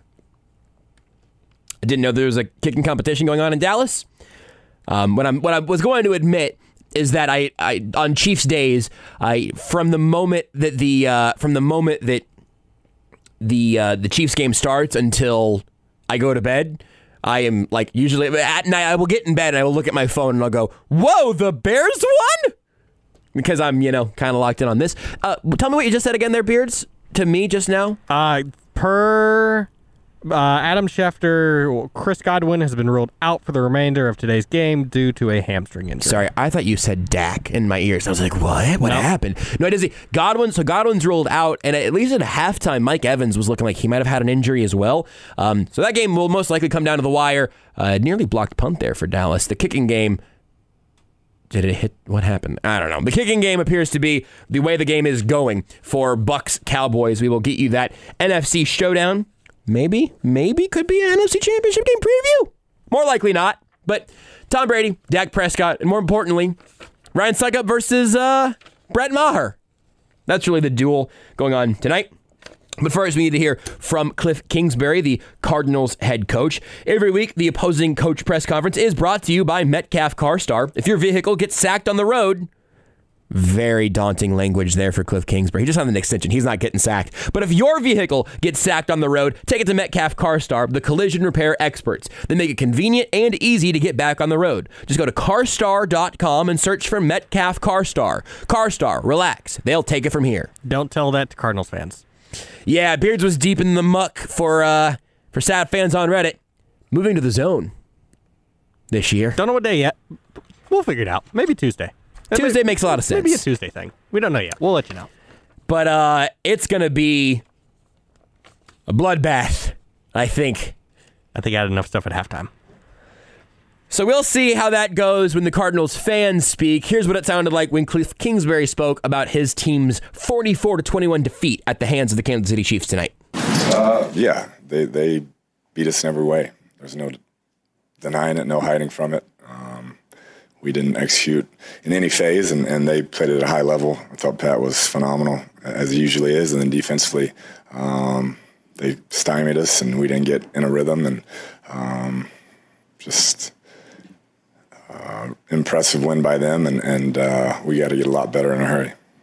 Things get so sideways. Uh, I felt like at the end of the half there, we got the takeaway, had a chance um, to make it a one-score ball game going into halftime. Didn't. Um, then come out, go three and out. They score, and um, you know, 27 to seven at that point, or 23 to seven, and um, just weren't able to get in a rhythm offensively. But defensively, never slowed them down. Obviously, Pat didn't turn it over, and uh, they were kind of able to do whatever they wanted. He, thought he did a great job escaping the rush when we did have free rushers and uh, keeping his eyes downfield and, and finding open receivers. It's kind of the opposite of what you talked about in camp. See, just how does how does something like today happen? Yeah, I mean we're playing a really good team, and if you don't show up, and um, you know all of us, coaches, players, the entire um, group, if you don't show up and be dialed in and take advantage of, of any opportunities you have, this is what's going to happen. And that's what, what happened. Crucial moments, we didn't make plays, and they did. Was your thought at halftime to come out and just kind of try to establish some offense at that point? You're down 23 7. It's not a terrible score, but it, was it just let's come out and try to establish something, get some rhythm going? Yeah, that's what we were hoping. We just, we didn't. Uh, I didn't think, you know, for the first three quarters we had any rhythm on, on offense and, um, you know, weren't able to execute like we wanted to. Had some things I thought um, that were there and, and weren't able to execute, and uh, they did a good job defensively. The timing with uh, the new. What do you address first this week? Um, just practice habits. You know, having a sense of urgency. We got to practice better. There's no doubt. You can't say you're going to do it um, on game day and not do it in practice. What was the situation at left guard for you guys? The timing okay? Sequencing okay? Uh, yeah, I mean, obviously, when um, you lose a guy Thursday at practice that you had penciled in to start, who was really the backup at that position, that's it's not great. But um, I'll have to look at the film and see how Harlow played. I mean, he's been in the offense, he's played before, so um, uh, I'm sure he, he, handled his own. Uh, how did Simmons and Zayden play today? I have to look at the film. I mean, Kelce's a tough cover. I know he had some wins um, on Isaiah, but he, he has wins on everybody. What was the message to the team? Uh, just got to get better in a hurry. Have a sense of urgency in everything you do. Um, biggest jump from week one to week two last year was the exact opposite. Came out, played at a high level, and uh, I just didn't sense a sense of urgency and got out coached, got out played in all phases. And so uh, it's a prideful group, and, and, we'll be better next week. The pressure affected Kyler. Uh, the, the, rush, yeah, it wasn't. Um, yeah, I, I, didn't think protection was. Uh, great at times, and I thought he moved around and avoided the sacks he could. Uh, but th- they have a great rush, and Chris Jones, a tremendous player. Frank Clark, they've been doing it a long time, and um, they were able to play shell and make us hold the ball some. And um, when you get behind on a defense like that, that's what's going to happen. What does it say about things with the way things are throughout the roster?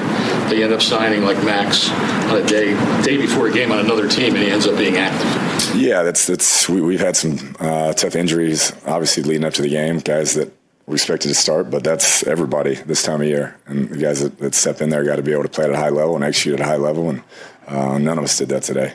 How much did those injuries though affect what you guys did today? Throw everything out of whack. Yeah, I mean, when you lose some dynamic playmakers and some linemen, and um, when you're where you're at depth wise at corner, it's it's not ideal, but that that wasn't why we played so poorly. I mean, we just came out and, like I said, got out coached, got out played, and, and didn't execute like uh, we're capable of.